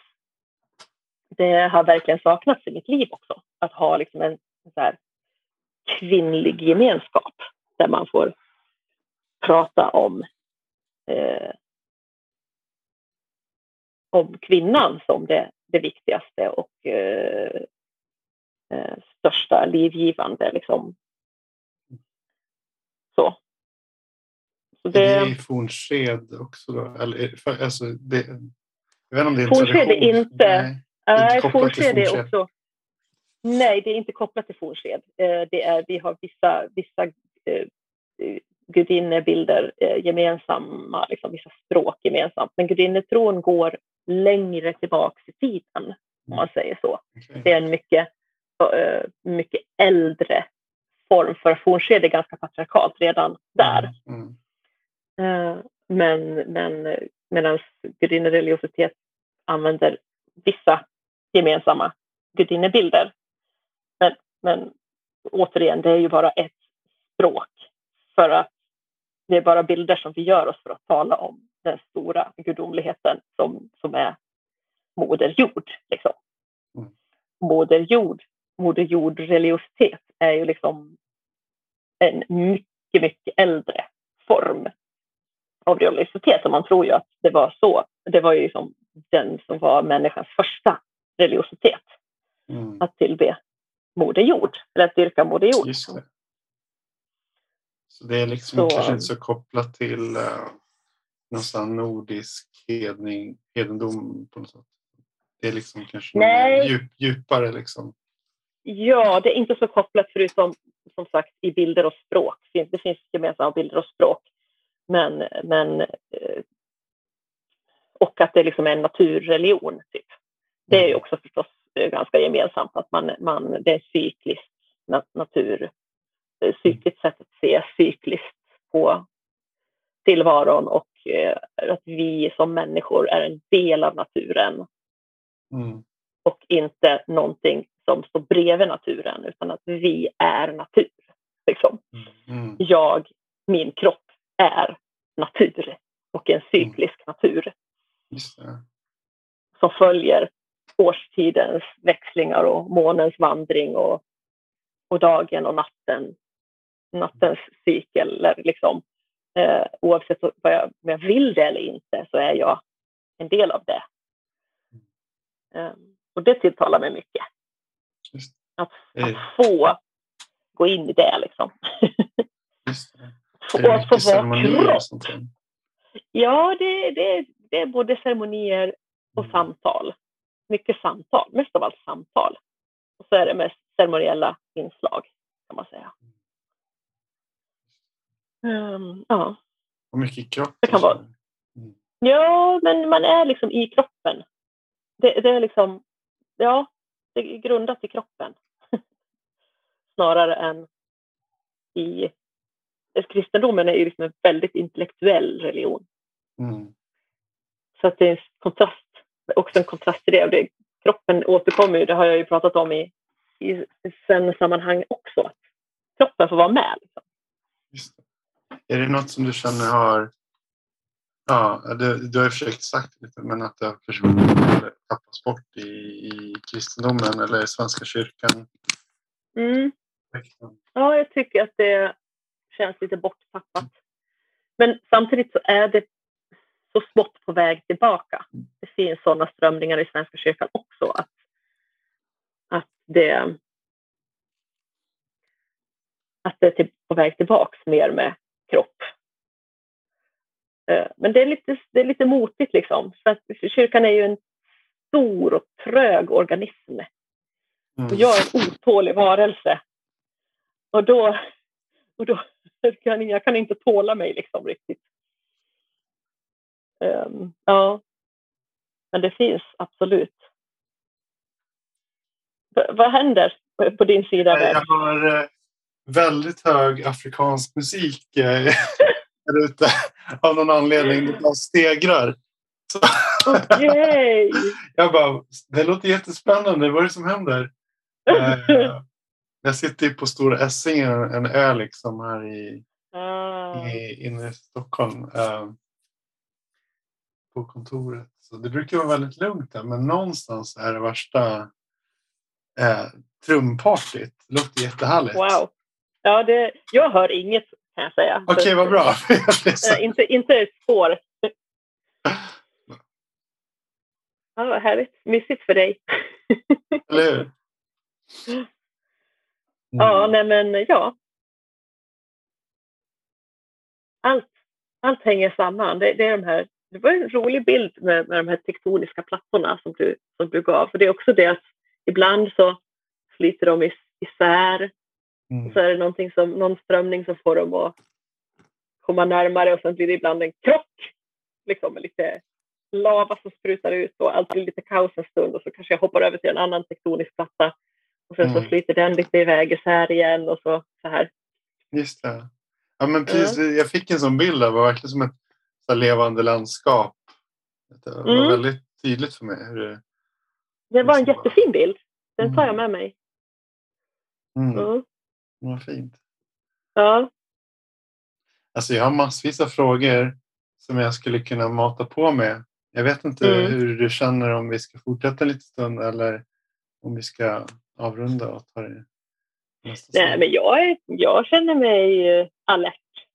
Ja, men vi kör på då. Ja, ja. visst. Vill du ha lite så här rappa svar? Ska vi köra lite, försöka vara lite rappa? så du får, du får gå igenom några frågor. Kan jag försöka vara lite snabb? Jag har... Eh, Eller? Jag har inga sådana där ja nej-frågor om det var det du tänkte. Nej, nej, nej jag, jag menar inte så. Jag menar mer att jag behöver inte svara en halvtime på varje fråga och flytta nej, men jag, tycker det, är, jag, tycker det, jag tycker det är jättefint. Jag gillar, jag gillar ja. hur, det, hur det är. Uh, men jag, jag, jag blev um, nyfiken när du pratade med så Maria och Eh, just eh, om, det, om det finns någon koppling med just och du pratade om kropp och sådär och så tänkte jag på att vara en moder själv. Om du ser någon koppling till liksom ditt moderskap som, eh, till Maria och till det gudomliga i, jag vet inte, jag fick någon sån tanke som har legat guppat fram och tillbaka Jag vet inte exakt vad du är ute efter eller vad det är du undrar egentligen. Du är ju um, gud kanske jag tänker. Och du är en livskapare. Att jag är en gud? Ja. jo, men det, det, eh. det stämmer. Får man säga så? Eller, eller en gudinna. Jo, nej, men alltså jag har, har, ju absolut, det har jag ju också haft med mig i många år att vi alla är, är gudomliga. Mm. På olika sätt. Mm. Eh, att, vi är, att vi är kanaler för det gudomliga men också att vi själva är gudomliga. Mm. Eh, och där, där finns ju, det finns ju med från kristendomen väldigt starkt att vi människor är skapade till Guds avbild. Eh, och, och eh, samtalet i eh, teologiska kretsar kring vad det betyder går ju åt massa olika håll. Och det som har fastnat hos mig är ju att vi är skapade till Guds avbild på framförallt på två sätt. Dels att vi också kan skapa liv. Mm, och skapa, alltså mm. kreativt konstnärligt arbete. Vi mm. kan skapa självständigt. Mm. För att vi eh, också, och det är den andra saken där vi är lika Gud, för att vi har en fri vilja. Mm. För att liksom, tala det kristna språket. Eh, och, och kvinnor i, i, i, på det, i den, ur det avseendet i ännu högre grad eftersom liv skapas mm. i kvinnokroppen. Mm. Av, av mitt kött och blod, av mm. mitt, min livskraft. Det finns förstås en spermie. Mm. Liksom, flipp, säger det. Flipp, säger spermien. Och sen... Jag tror jag hörde en sån plupp här utanför. Vänta. och det var det liksom som mannen hade att, att, att tillföra. Eh, men sen, är ju, sen händer det ju i kvinnokroppen och det är ju kvinnans eh, möda och, och kärlek och, och eh, allt som, som skapar livet. Liksom. Det, är ju, det, är ju, det går inte att eh, diskutera. Uh, och att vi sen behöver hjälpas åt när det mm. kommer ett barn. Men det är också väldigt tydligt när man föder ett barn eh, som kvinna. För mig har det i alla fall varit väldigt tydligt att det är det, det, det, det sker inte. Det är inte så att man klipper navelsträngen och sen kan man vara och sen gör man lika mycket. För att barnet är fortfarande en del. Barnet har varit en del av min kropp i nio månader. Mm. Så att, och då, då tänker jag så ja men åtminstone, eller tänker, känner intuitivt att liksom, det tar åtminstone nio månader innan andra människor kan ta lika stor del av det här barnets liv. Just. Så att det liksom är ungefär lika lång tid då för oss att. Sen, det, sen så kan man ju naturligtvis inte lämna ifrån sitt barn vid nio månader för då behöver den inte mig längre. Så funkar det inte heller. Men jag menar med mm. att man bär och ammar och barnet är, är liksom, det sker successivt att barnet slutar vara en del av min kropp. Eller att vi slutar vara samma kropp snarare. Mm. Uh, och det... Uh, och jag har tyvärr, jag har tre barn och jag har tyvärr uh, också erfarenhet av att behöva göra det där ganska ensam utan ens liksom, pappans stöd särskilt mycket under både graviditet och, och spädbarnstid, även om pappan har funnits rent fysiskt så har det varit eh, en, en, distans liksom, på olika sätt. Jag behöver inte gå in på det, men, men, men för mm. mig har det känts ganska ensamt. Och jag har ja, gjort jättejobb liksom, med de här tre mm. barnen. Mm. Och då... Ja, så att, så att ja, jag känner att jag är gudomlig i det avseendet. Eller det är någonting som jag har känt men det har liksom inte varit riktigt tillåtet eh, med de tankarna i mitt liv eh, tidigare. Och det ger ju... Eh, alltså, nu, nu, ja. Och Maria, absolut, hon har ju också gjort det. Och det är ju på sätt och vis synd att inte Marias arbete med Jesus får ta större plats. Liksom. Verkligen. Eh, och eh, att det bara liksom, fokus bara ligger på att hon eh, enligt liksom, efterkonstruktionerna var, var oskuld. Att det är liksom där fokuset ligger mm. på Marias eh, insats. Liksom. Det, det, är ju, det är ju märkligt eh, och ganska oviktigt huruvida hon var oskuld eller inte. Mm. Eh, hon, hon, kunde föda, jag tror man kan föda ett gudomligt barn oavsett om det kommer med ett litet plupp eller med en himlakör. Liksom. Mm. Uh, så det är oviktigt, för det är väldigt synd att inte... Men Maria finns ju ändå med i, i alla Jesus, Jesus berättelser från början naturligtvis eftersom hon födde hon, bar och födde honom. Eh, men hon är med till slutet. Hon finns alltid med och stöttar och bär och, och är hans liksom, största fan. Så. Eh, och är naturligtvis moder på alla de sätt som alla mödrar är mödrar som finns med i sina barns liv. Liksom. Och Jesus är ju över 30 år när han försvinner och hon är lika engagerad fortfarande. enligt de små, små ledtrådarna som man får i bibeltexten. Man får ju, man får ju lägga en, ganska mycket pussel eftersom det är små glimtar. Liksom. Um, men, um, och, och sen tycker jag ju det är väldigt intressant. Uh, det, det, är också liksom diskussioner om Jesus har funnits liksom under de här under 2000 år. Vad är Jesus? Är Jesus liksom 50% Gud eller, och 50% människa? Eller är, Jesus liksom 100% Gud och hade, har egentligen inte en kropp utan är en rent eterisk varelse? Eller är Jesus 100% människa med bra kontakt med Gud? Alltså de, de där diskussionerna har ju funnits jättemycket. Det. Och det som liksom min gren av kristendomen har landat i är att Jesus är 100% Gud och 100% människa. Det är liksom inte en ekvation som går ihop, men det är Jesus, så det är okej. Okay, liksom.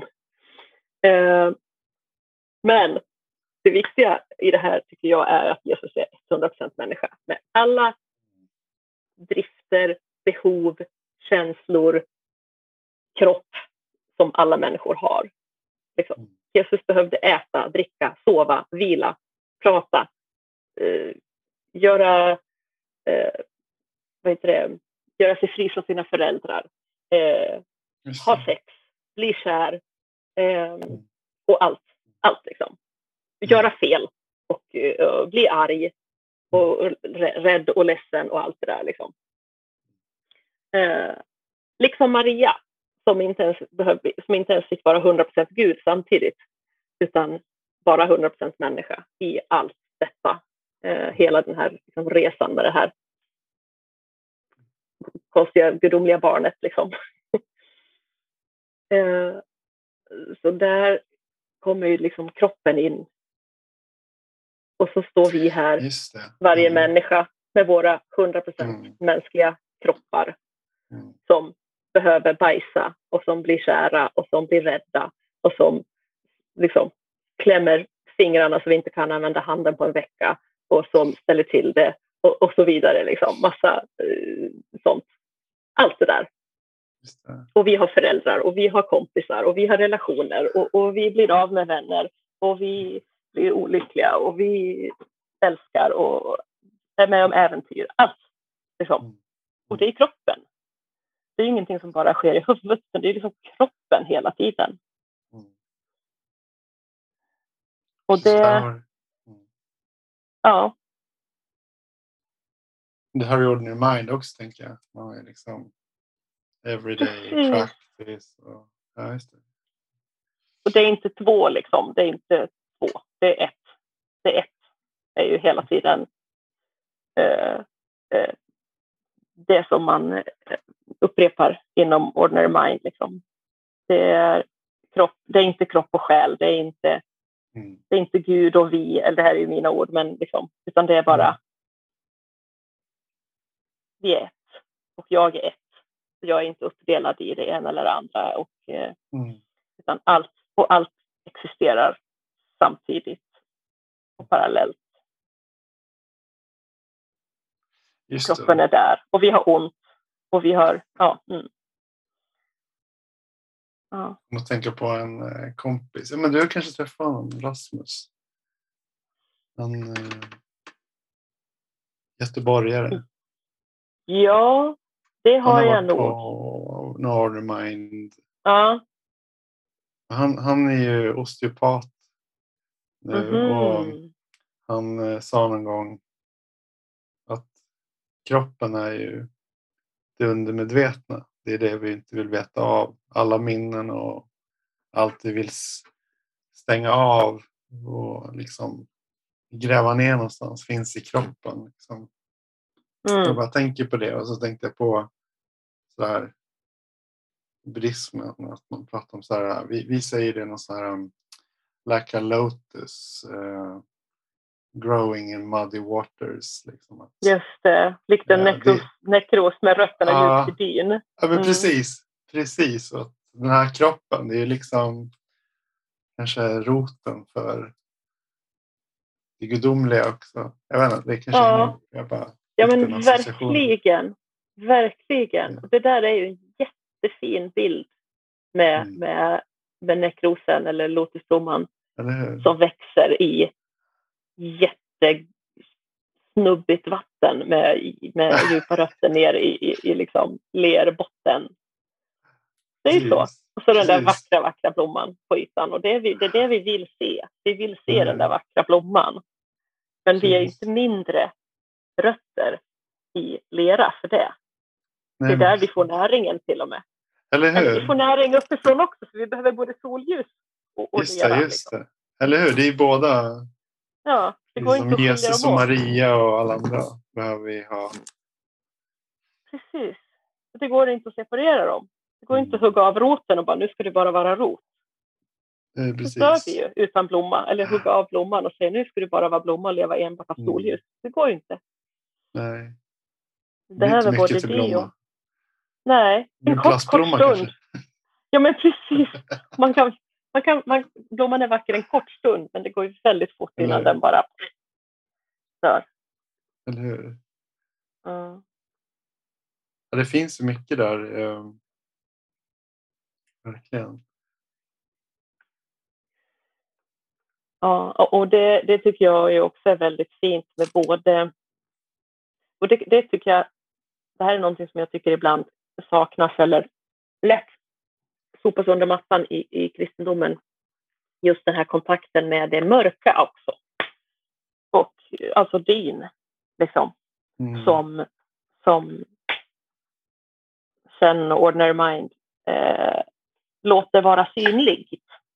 Mm. Eh, det är inte bara att vara nöjd och glad, utan det är att se alla sorger och alla eh, besvikelser och all ilska. Eh, och detsamma finns i gudinnereligionen. Eh, mm. Att det är att vi måste se alla våra mörka hörn också för att vara hela. Um, och det, det, finns absolut i kristendomen också, men det, en fokus ligger inte där. Det är liksom inte 50-50 mm. på det mörka och det ljusa, utan det är väldigt mycket ljust och så, så ja, så, så, så, ja det, det, mm. det, liksom, det, det, det, kan lätt tappas bort eh, i, mm. i kulturen. Inte hos, inte hos alla människor och många präster är väldigt duktiga på att de, de räds inte det mörka, men, men lite så här, eh, i den stora hela kulturen i kyrkan så kan det försvinna. Mm. Men i, i både Ordinary Mind och eh, det som jag har sett i alla fall i Ordinary Mind och i, eller upplevt och i gudinnereligiositeten är att det det, det får ta lika stor plats och det är precis lika viktigt och det får finnas. Alla känslor finns mm. Eh, mm. utan, att, utan att de värderas som mm. dåliga eller bra. Sådär. Um, och det, det tror jag är väldigt, och jag som har så väldigt, jag har väldigt stora känslor åt alla håll liksom. Men jag har inte, inte inte svårt för att gå in i mina eh, oönskade känslor inom situationstecken som man har fått lära sig som barn i alla fall. Eh, utan de mm. finns där lika, lika väl som, de, som den liksom himla stormande glädjen. Mm. Mm, men i samhället är det inte riktigt okej. Okay, utan man ska helst vara nöjd och, eller ganska glad ibland. Men att vara mm. lika arg lika ofta som man är glad, det är inte riktigt önskvärt. Mm, ehm, men, men, men Ordinary Mind och Gudinnerig universitet tillåter det. Liksom. Så att jag mm. som individ känner mig välkommen där. Eh, för det är så som jag ser ut och så som jag lever livet. Liksom. Med, med fötterna djupt i dyn och lysande som en vacker blomma samtidigt. Liksom. Lika mycket. Mm. Så ja. Precis, det känns ju som att uh, det är det vi håller på med. Att vi, som du både sa där om Honor Mind och i din uh, praktik där man får ge rum för det så är det inte så farligt. Det, det är väl liksom, tänker när man börjar försöka skuffa undan det som det blir farligt. Liksom, man vet inte just. riktigt, man har ingen kontakt med det. Nej, man har liksom så. ingen man har ingen relation till det. Liksom, det blir ju undermedvetet. Och, eller liksom förtryckt. Eller förträngt. Ja, och det som man inte har kontakt med och, och inte har en relation till, det blir ju främmande Precis. för oss. Och det som är främmande skrämmer oss. Just det, verkligen. Och då, och då, kan, det, då, då kan de där mörkret skrämmer. Mm. Eh, när vi har i så många år övat på att försöka få det att inte synas och inte kännas och inte märkas. Så då blir det en okänd del av oss som är mm. skrämmande när den kommer upp. Um, och att få, få befinna sig då i, i sådana sammanhang där det, där det inte anses som något fel så kan man våga se, se på det trots att det är skrämmande därför att det finns ett det finns en om, omslutande, liksom, omslutande kärlek för att använda ett klyschigt ord. Men, men det, det finns liksom en, ett sammanhang där, mm. Där man... Det hålls liksom. Det hålls, just mm. det. Det hålls. Mm, precis. Och det, är det, som jag, det, det, var det som jag upplevde när jag var på session och det var ju en väldigt häftig upplevelse trots att man inte ser någon i ögonen, man känner ingen, man pratar inte med någon. Och så mm. sitter man där och så kommer alla allt det här mörkret upp som, har, som jag har försökt gömma liksom, i många år. Eller bara, jag kanske vet att det finns, men bara, jag vågar inte titta dit för att det där blir för mycket för mig. Jag kommer inte kunna hantera det, för det är för mycket. Mm. Och sitta där och känna att alla de här människorna som sitter tillsammans med mig i det här rummet sitter ändå och håller mig. Liksom. Fast alla håller på med sitt. Så, så, så, så finns ändå den känslan att vara hållen. Och alla upplever ju det eh, mm. på ett eller annat sätt. Det, det, det vittnas det ju om liksom, gång på gång i, eh, i den eh, öppna vad heter det nu? Public Docusan. Ja, just det. Public Docusan. Ja, just det. Den, den, när vi har samtal öppet med läraren i slutet och alla hör eh, våra mm. tankar och, och, ord. Att det har man ju hört många, många gånger att alla, att många upplever sig burna trots denna, alltså att det blir, det, det blir inget avstånd mellan oss. Kanske tack vare, på grund av att vi inte kommunicerar på, på vanligt socialt eh, accepterat sätt. mm. Jag kommer att tänka på någonting. Jag vet inte om jag har sagt det, men jag går ju i tolvstegsprogram nu. Eh, ja. Vuxet, vuxet barn. Ja. Och jag tänkte på det igår faktiskt.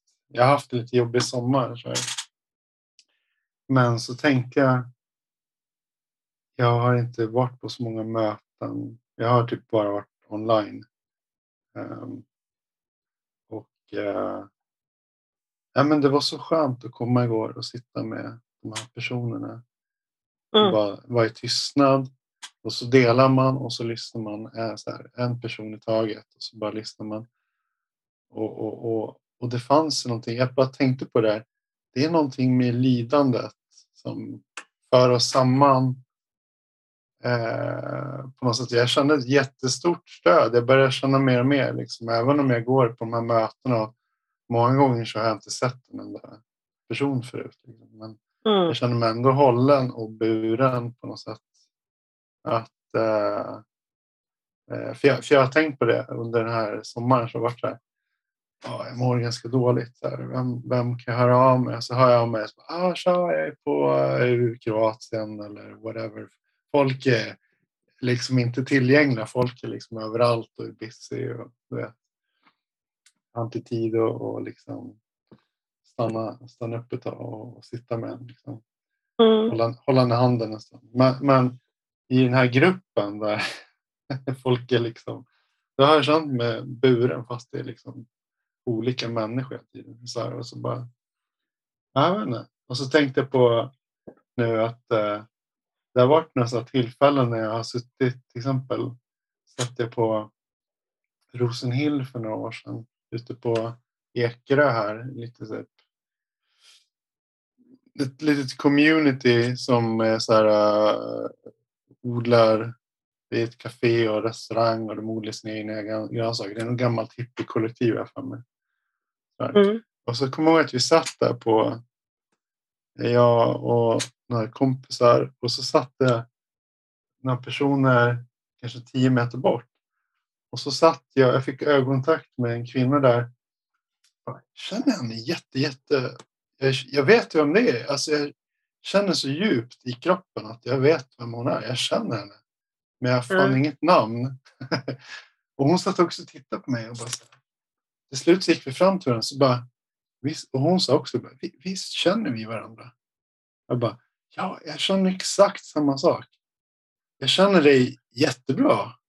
Hon bara ja, jag känner också att jag känner dig väldigt bra, men vad heter du? Ja, David. Och så, jag kommer inte ihåg vad hon sa. Och så satt vi där i tio minuter och fikade ihop kan vi, känner du den där? Känner du den där? Har du bott där? Har du liksom... Men eh, hittade ingenting. Och sen så bara efter så bara, vänta. Var du på en session 2015? Där?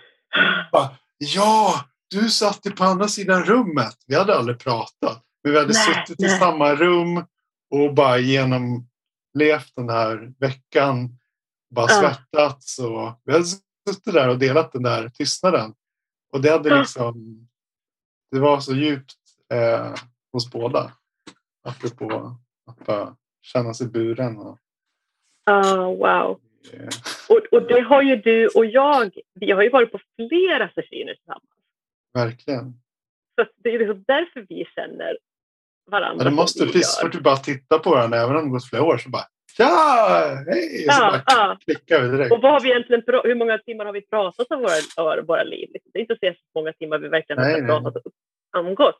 Men vi har nej. suttit med våra våndor i så många timmar tillsammans ja, och burit varandra. Precis. Ja. Så måste det vara. Ja, men precis, det är oftast typ att vi har jag har samåkt med dig några gånger, typ två gånger tror jag. Mm, yes det har vi. Mm. Då har det kanske varit en timme eller någonting i bilen. Och så. Precis. Där man hunnit snacka lite. Så. Ja. Det måste ju vara den där. Ja. Jag, jag, kan tänka på det att det liksom ofta så här i våran eh, lokala grupp här, folk kommer in och så pratar man om sitt lidande som att här, och sitt mörker som att oh, jag vill bara meditera bort det där. Och jag har känt mer och mer att det liksom så bara, nej, det är någonting med, det är någonting mumsigt med det här. Alltså inte att jag är, eh, alltså inte som masochistisk, men att det är, du vet, det är näring på något sätt. Det är, det är komplexare än att det bara är dåligt. Det är inte bara svart och vitt. Nej, men det är ju det där, eh, nej men det går inte att meditera bort mörker. Det går Nej, inte att, att liksom, det går inte att, att låta sig genomstrålas av det gudomliga ljuset så att man blir av med sitt mörker. Det det handlar om är ju att, att få vara där i mörkret, det som vi alltid har också. Mm. Och, och, att, och kanske att, att i våra vardagliga liv och på jobbet och man går till affären och man går väl inte och är... Det finns inte plats för att liksom visa sitt lidande i de sammanhangen. Nej. Men det måste få plats i våra liv. Mm. Därför att det finns i våra liv, det finns i oss. Mm. Och, och meditation är en sån plats där det får få plats, får ta plats. Och det, det blir nästan som kanske nu, nu trevlar, trevar jag lite grann här i mina egna tankar. Liksom. Det här är lite nya tankar för mig mm. som jag fick nu när du sa det. Att, att vi, vi och, och, i takt med att ju mer man mediterar eller befinner sig i andra sammanhang där mörkret får plats blir nästan som en... Men man märker att, att jag mår bra av att ge hela mig plats i mitt mm. liv. Mm. Eh, att jag känner mig mer hel bara genom att ge plats åt mörkret och acceptera det och se det bara, eller bara låta det vara där utan att sopa undan det. Mm. Så att det kanske är det som du tänker att du ska så här, eller vill sitta och goppa bottnar i liksom lidandet. Mm. Eh, det var inte exakt det du sa, men det var lite det jag hörde. Och mm. kopplade upp mig på liksom, att det, kan, det, det är väl det. Det kanske är något sånt. Mm. Mm. Ja, men verkligen. Nu när du säger. Ja, förlåt. Ja, nej men nej. Men nu när du sa det så mycket av mitt mörker är ju mycket rädslor. Till exempel sånt som jag jobbar med i tolvstegsprogram nu med eh, att vara med, våga vara mig själv autentiskt. Att våga sätta gränser. Mm. Eh, mycket av det jag är rädd för är egentligen bara mina sidor som egentligen är sunda. Att våga vara arg när någon eh, behandlar mig illa eller sätta gränser. Eller liksom, ja men mm. verkligen så här eh, vara här fullt ut liksom. Det är ju mm. det som är mörker för mig.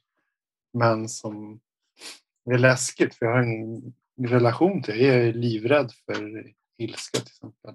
Och mm. där är det som jag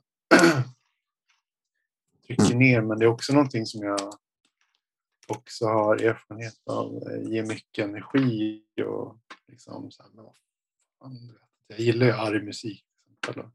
Mm. När jag vill få saker gjort då brukar jag slå på riktigt arg musik. Mm. då liksom får jag kontakt med oh, det är power. Det. Ja, men och det har ju och det har väl att göra, det har ju, alltså jag är också, jag har inte riktigt påbörjat ett tolvstegsprogram men jag har gått på, på möten eh, för vuxet barn mm. eh, också och, och eh, jag har människor i min närhet som aktivt gör tolvstegsprogram och jag skulle nog behöva göra det så småningom. Mm. Eh, och har precis börjat. Det var, det, det, var, det var länge sedan, så jag har fått barn emellan och det har varit mycket liksom. Mm. Men nu är jag liksom på väg tillbaks igen och var på faktiskt online-möte här den här veckan. Mm. Um, så att jag... Var, var det Mind eller var det... Ja, ja det var du var där i måndags? Ja. Ja, vad roligt! Det var jag. jag då ska jag komma och hänga där lite.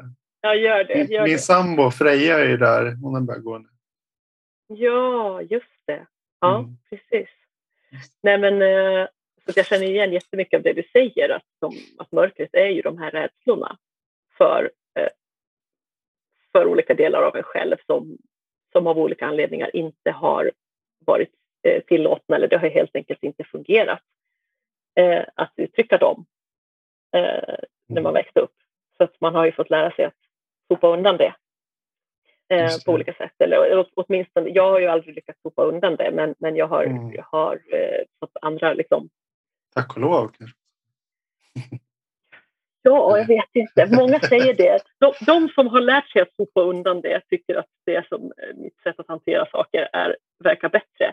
Men jag vet inte, det är ett lika stort lidande. Eh, tror jag. liksom, det är bara olika sätt att hantera det på. Liksom. Rädslan är just det, stor. Liksom. Lidandet är ändå är en del av livet oavsett. Lidandet är konstant, liksom, även ja. om det gör sig, gör, gör sig olika uttryck. Liksom. Just det. Eh, så att, nej, men mörkret är ju den där, är ju rädslan för egentligen sunda och väldigt mänskliga eller djuriska mm. drifter och behov, behov liksom vi har och, fått, mm. och som vi har fått trycka undan. Liksom. Mm. Så att lära sig ta fram dem igen, det är ju skrämmande därför att det har tidigare gjort att vi har blivit utstötta ur flocken på olika sätt när vi har satt gränser och sådär. Vi har försökt med det. Apropå det djuret där. Jag tänkte på, det var ju innan när jag var tonåring så fanns det ju, du visste inte om, eh, jag hade ingen, ingenting, det fanns inte så mycket mer än, ja men det fanns eh, Philadelphia kyrkan och Svenska kyrkan där jag växte upp. Och jag gillade inte jag, fick, jag, jag vet inte, det, det kändes inte riktigt som... Eh, jag, jag, jag, resonerade inte med, med det jag såg eller kände. Mm. Men eh, ja, det där, jag kände att jag eh, liksom inte mådde så bra när jag var ung tonåring. Och så där. Jag tror jag sagt det, min, min pappa dog ju och så där när jag var 12 eller fyllde 13 mm. precis och så blev det som en katalysator för en sån existentiell kris. Uh, men så um, har jag också liksom så här, blivit uppfostrad att vara så duktig och snäll pojke och liksom är väldigt busig egentligen i min natur och ganska rebel liksom. Men de hade, jag hade, blivit, hade lyckats bli kväst ganska bra. Mm. Mm. Men sen så var det som att pappas bortgång eh, triggade igång massa saker. Och sen eh, hittade jag ut satanismen och sånt där. Där var det verkligen så här eh, mörkret och vilddjuret, alltså sin djuriska sida och att det ska få vara ett. Och jag hittade liksom eh, det jag, det, jag kanske hittade liksom en bättre plattform i tolvstegsprogrammet men då hade jag liksom när jag läste satanistiska bibeln och sånt där att liksom det är inget fel med ilska, liksom, det är inget fel med um, alla sina, ja men allt man känner, liksom, att man är okej okay mm. som man är. men jag tänkte där på att deras symbol är ju liksom vilddjuret och uh, the beast uh, 666 i, och djävulen. Mm. Ja. det var en väg att, att ta. Men då hittade ju du det ganska tidigt i livet ändå. Det, det, kan, jag ju, det kan jag ju verkligen avundas dig att du hittade mm. någon sorts sammanhang där liksom mörkret var tillåtet eller vad man ska säga. Det, så är det. Jag, jag känner ganska snabbt, jag tror att jag, jag har hört det lite ibland eh, att jag inte, till exempel min sambo, att jag inte har så mycket skam. Att det är ganska mm. så här, äh, liksom där folk annars backar. Så, och det var någonting jag kommer ihåg att jag krockade med ganska tidigt där. Att jag läste mycket om hur där, den här gamla kristna kulturen hade liksom skambelagt allt som var naturligt och så. Och jag var, kände mig otroligt låst och kväst och skamfylld och vågade knappt liksom, leva. Jag var hela tiden så livrädd. Och jag, var, jag kommer ihåg att pappas bortgång, då blev jag så här, nu är jag trött på att vara rädd. Jag var mm. rädd för allt. Jag var rädd för mörkret i mig. Liksom. Jag var rädd för mig själv. Eh, jag var rädd för Gud. Jag kommer ihåg att jag hade fått ituttat i mig att Gud hör alla mina tankar och allt jag liksom. Så jag var mm. livrädd för att ens tänka tankar själv liksom. Och så blev det som frigörelse där. Men, men absolut, det, det, har jag mycket att tacka för. Alltså, mm. Att jag började titta på saker. Gud, det här är, varför skäms jag för det här? Och liksom, skäms för min sexualitet. Och det var mm. väldigt viktigt att, jag bara, att jag fick en acceptans för eller liksom en, en värdering att människan är det viktigaste och att få vara full eh, full i, en hel människa. Det är mm. ju det sundaste om man ska bli en gudomlig. Eh, eller liksom bli den där blomman. En fin blomma mm. så behöver man ju vara hela mm. det man är. Liksom. Men du ja, har inte känt dig dragen till eh, sådana. Du kanske inte har haft så mycket sånt i din omgivning? Med satanism? Nej, jag har, nej, jag har liksom aldrig kommit i kontakt med det. Alltså, jag tror att det är mycket... Nej, jag har aldrig riktigt dragits till det. Jag har inte lyssnat på så jättemycket arg musik heller. Alltså, det har liksom inte mm. varit... Jag har haft väldigt mycket ilska själv. Mm. vad, vad lyssnar du på då? När du, använder du musik för att komma i kontakt med dina känslor? Jag lyssnar, på, jag lyssnar snarare på väldigt glad upbeat musik för att komma igång snabba takter. Liksom. Eh, det kan vara i väldigt många olika genrer. Men, men väldigt mycket glad musik. Hy, lite hyper, liksom så. Allt ifrån swing jazz liksom, på, på 40-talet lyssnar jag jättemycket på, men det ska liksom vara det här man liksom går i liksom, mm.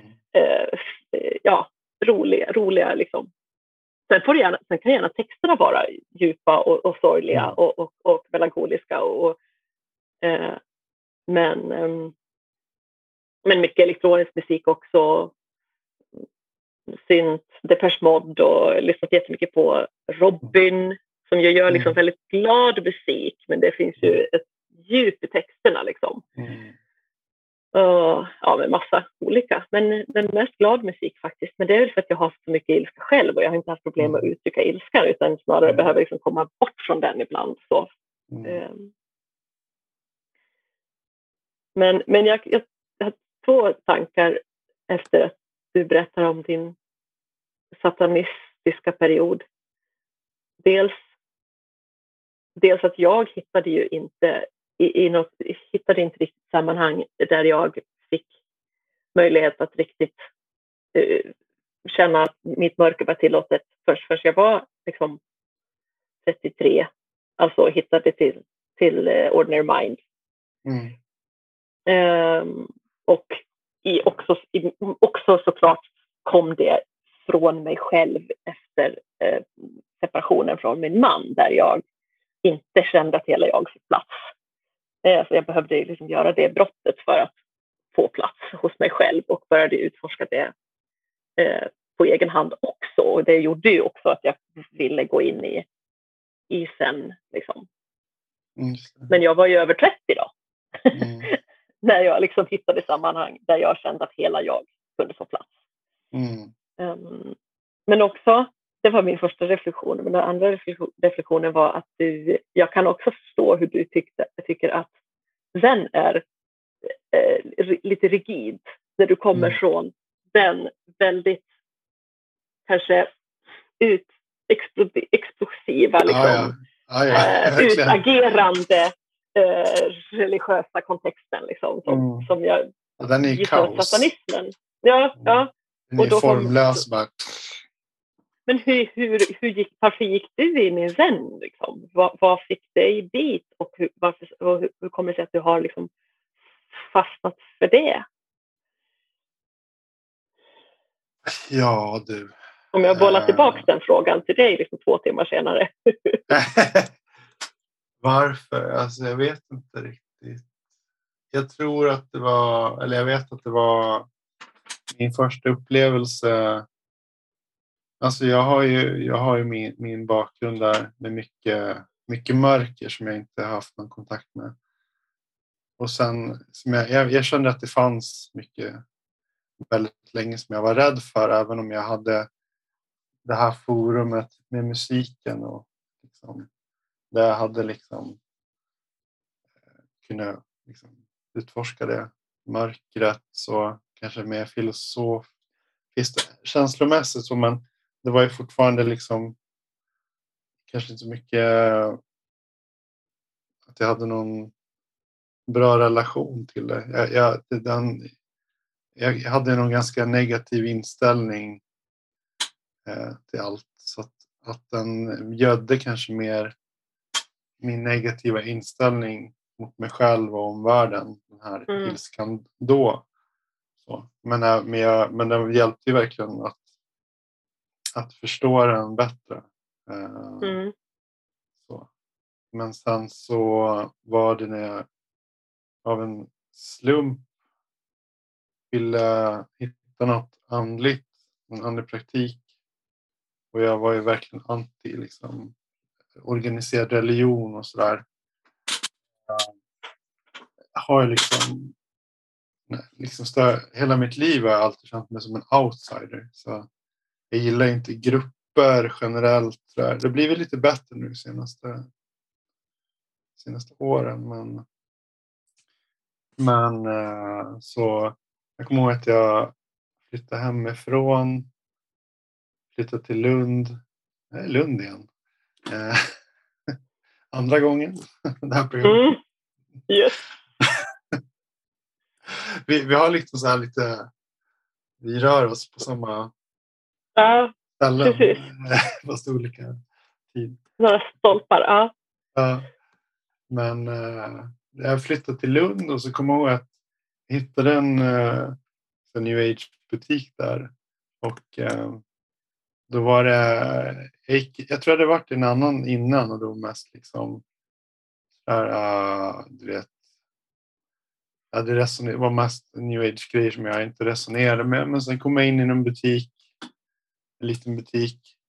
Och då så kommer jag ihåg att eh, jag, frågade henne lite. Så, ja, ja, men du vet, jag har ni någonting med Alistair Crowley? Ja, ja, ja, ja, gud ja.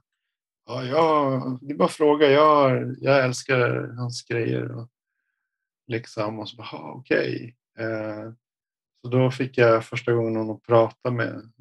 Så, här, så hon var jättemycket inne på så här eh, kabbala, så här, mm. judisk eh, mysticism och eh, lite så eh, västerländska ockulta grejer. Så, så. Och hon liksom tipsade mig om att jag men ville komma igång med någon, något andligt, någon andlig praktik. Så nummer ett, börja meditera så att du kan liksom hantera dina energier. Eller liksom. så, mm. så sa han, det ligger ett zen-ställe runt hörnet. Lunds eh, Sotosandoyo. Det är ju så här, du är student så det, är billigt och bra. Liksom, så prova det. Så gick jag dit och så, vad fan är det här liksom? De gick runt i såna här uh, kimonos och liksom, alltså så här japanska kläder liksom. Mm -hmm. Och bugar till en Buddha och grejer. Jag bara, fy fan vad är det här? Då verkar det väldigt så här, strikt och bara tysta och bara så här, Jag kommer ihåg att Charlotte, eh, hon som var, jag vet inte om hon fortfarande är hon som var, ledde stället. Hon satt ju och tjoade åt mig. Liksom. Jag satt ju och bara hade ont hela tiden. Och bara, Sitt stilla! Du där! Sitt stilla! Oh! Vad fan har jag gett mig in i? Så kom Rofyllt! Jag, eller hur? Jag satt och hade så jävla ångest. Men sen så kommer jag ihåg att jag bara satt där och jag så här, rann snor liksom. För att jag tror att det, det var så pollenallergi och allt var bara för jävligt. Liksom. Satt och, då, bara, och så satt det folk typ så här, axel, så här, en person som nuddade typ mina axlar bredvid. Man satt så här ihoppackade liksom. Men sen kom jag ihåg att det hände någonting. Att jag bara så här, puff, så var det något som hände. Att det var som att jag hade lyft på locket. Jag kommer ihåg att det var lite som att ta droger. Mm. Att det var som att helt plötsligt så kom det som ett rus som jag bara åkte med i. Mm. Sen typ en vecka efter så var jag så sjukt rofylld. Mm. Mm. Wow. Och jag vet inte, det var som en ventil jag hade hittat. Jag hade mm. haft så mycket kokande i mig hela livet. Då. Så, men sen så var det som att det var något som lyckades. Jag kunde pysa ut lite av det där. Mm. Och, eh, jag var livrädd, men jag höll mig borta några veckor. Sen så var det som att det var någonting som drog mig tillbaks. Liksom, den här upplevelsen. Och jag tyckte att det var obehagligt att inte ha massa jättesjälvhatiska tankar. jag, ja. jag känner inte igen mig. Vem är jag nu? Ja. Sen till slut efter ett par dagar, jag tror jag tre, fyra dagar, då började jag liksom självhata igen. Att, alltså, manuellt. Jag gick in, det var inte, det var inte längre, fanns ingen, annars brukar jag ligga där automatiskt och bara maler på mig. Liksom. Mm -hmm. Men eh, nu fanns inte det, så då fick jag manuellt gå in och bara så aktivt självhat. Starta igång det där maskineriet ja, igen. Ja, starta upp lidandet. Oh, wow ja. eh, och då, då, det var som att, okej, okay, shit. Det, det, här var ju, jag blev liksom nyfiken på den upplevelsen och sen började jag gå lite ibland. Och så, men det var svårt att hålla något själv, så hålla igång något själv och sitta. Men det gick lite grann så, så. Sen kom jag ihåg att jag hittade en bok med Alan Watts och då hittade jag en massa så här, vet, sen poesi och haiku heter det väl och mm. så kalligrafi och jag har alltid gillat att måla och liksom varit där konstnärligt lagd. Alltså jag gillar liksom att spela musik och liksom. Mm. Jag, jag är jättedålig på logik och liksom så här, planera och liksom, men bara vara och plinka på saker. bara så här, klottra och grejer. Men så då, då var det som, aha, liksom, shit. Här är, det, här, det här var ju jätte, så väldigt coola grejer. Liksom. Så mm. jag tror att det var liksom som olika sådär, komponenter som bara... Eh, sen har jag utforskat som du liksom så här, massa andra grejer men det är liksom sen meditationen det som funkar bäst fortfarande som ventil. Så, men sen plockar jag in massa grejer så jag är inte dugg intresserad av att bara hålla mig inom och så här. Nu är jag en buddhist, nu ska jag bara göra mm. A och B och inte mm. C och D. Eh, men jag vet inte, jag, jag, jag bygger på det fortfarande. Jag, menar, jag, jag, jag säger det ibland när folk får reda på det. Det brukar inte vara så öppen med satanistiska bakgrund och sånt där. Men folk bara, va? Men vadå, när slutade du vara satanist? Här, när blev du buddhist? Bara, Vem sa att jag slutade vara satanist? jag tycker att det liksom flyter ihop också. Liksom. Det, för, för mig var det ju så här överlevnadsstrategi med satanismen. Mm. Samma sak var det med praktiken. Liksom, att det är Just det. överlevnad. Det är bara det det handlar om. Ja, det är överlevnad. överlevnad. och bara bli en hel människa. Liksom. Same shit. Men är det, är det inte det som man får lära sig sen i de tolvstegsprogrammet? Att inte bara överleva utan att också faktiskt leva? Precis, så det är next, next step. Så det är fan, next level. Next level. sluta, ja. sluta bara överleva och börja leva istället. Och det är också så roligt för där kommer ju också, också så mycket kristna grejer in. Mm, så det, det, är verkligen som att bara det är liksom det, de här kristna grejerna som jag har. Kanske det är min mörka sida också. Du vet, att det är liksom, jag kommer ihåg att jag med satanismen började hata Gud för att jag hade hört att Gud läser dina tankar och Gud bestämmer vem som lever och dör och Gud har ju dödat mm. min pappa som mm. typ alla som jag känner eller som känner honom har sagt att han är en väldigt god människa. Han, folk var väldigt eh, liksom så att han eh, Folk kom fram eh, ofta och sa det efteråt. Det var synd att din far gick bort. Han var väldigt eh, ovanligt fin och god människa. Liksom. Mm. jag kan inte få ihop det. Men om Gud är god, varför liksom gör han sådär? Liksom? Och, mm.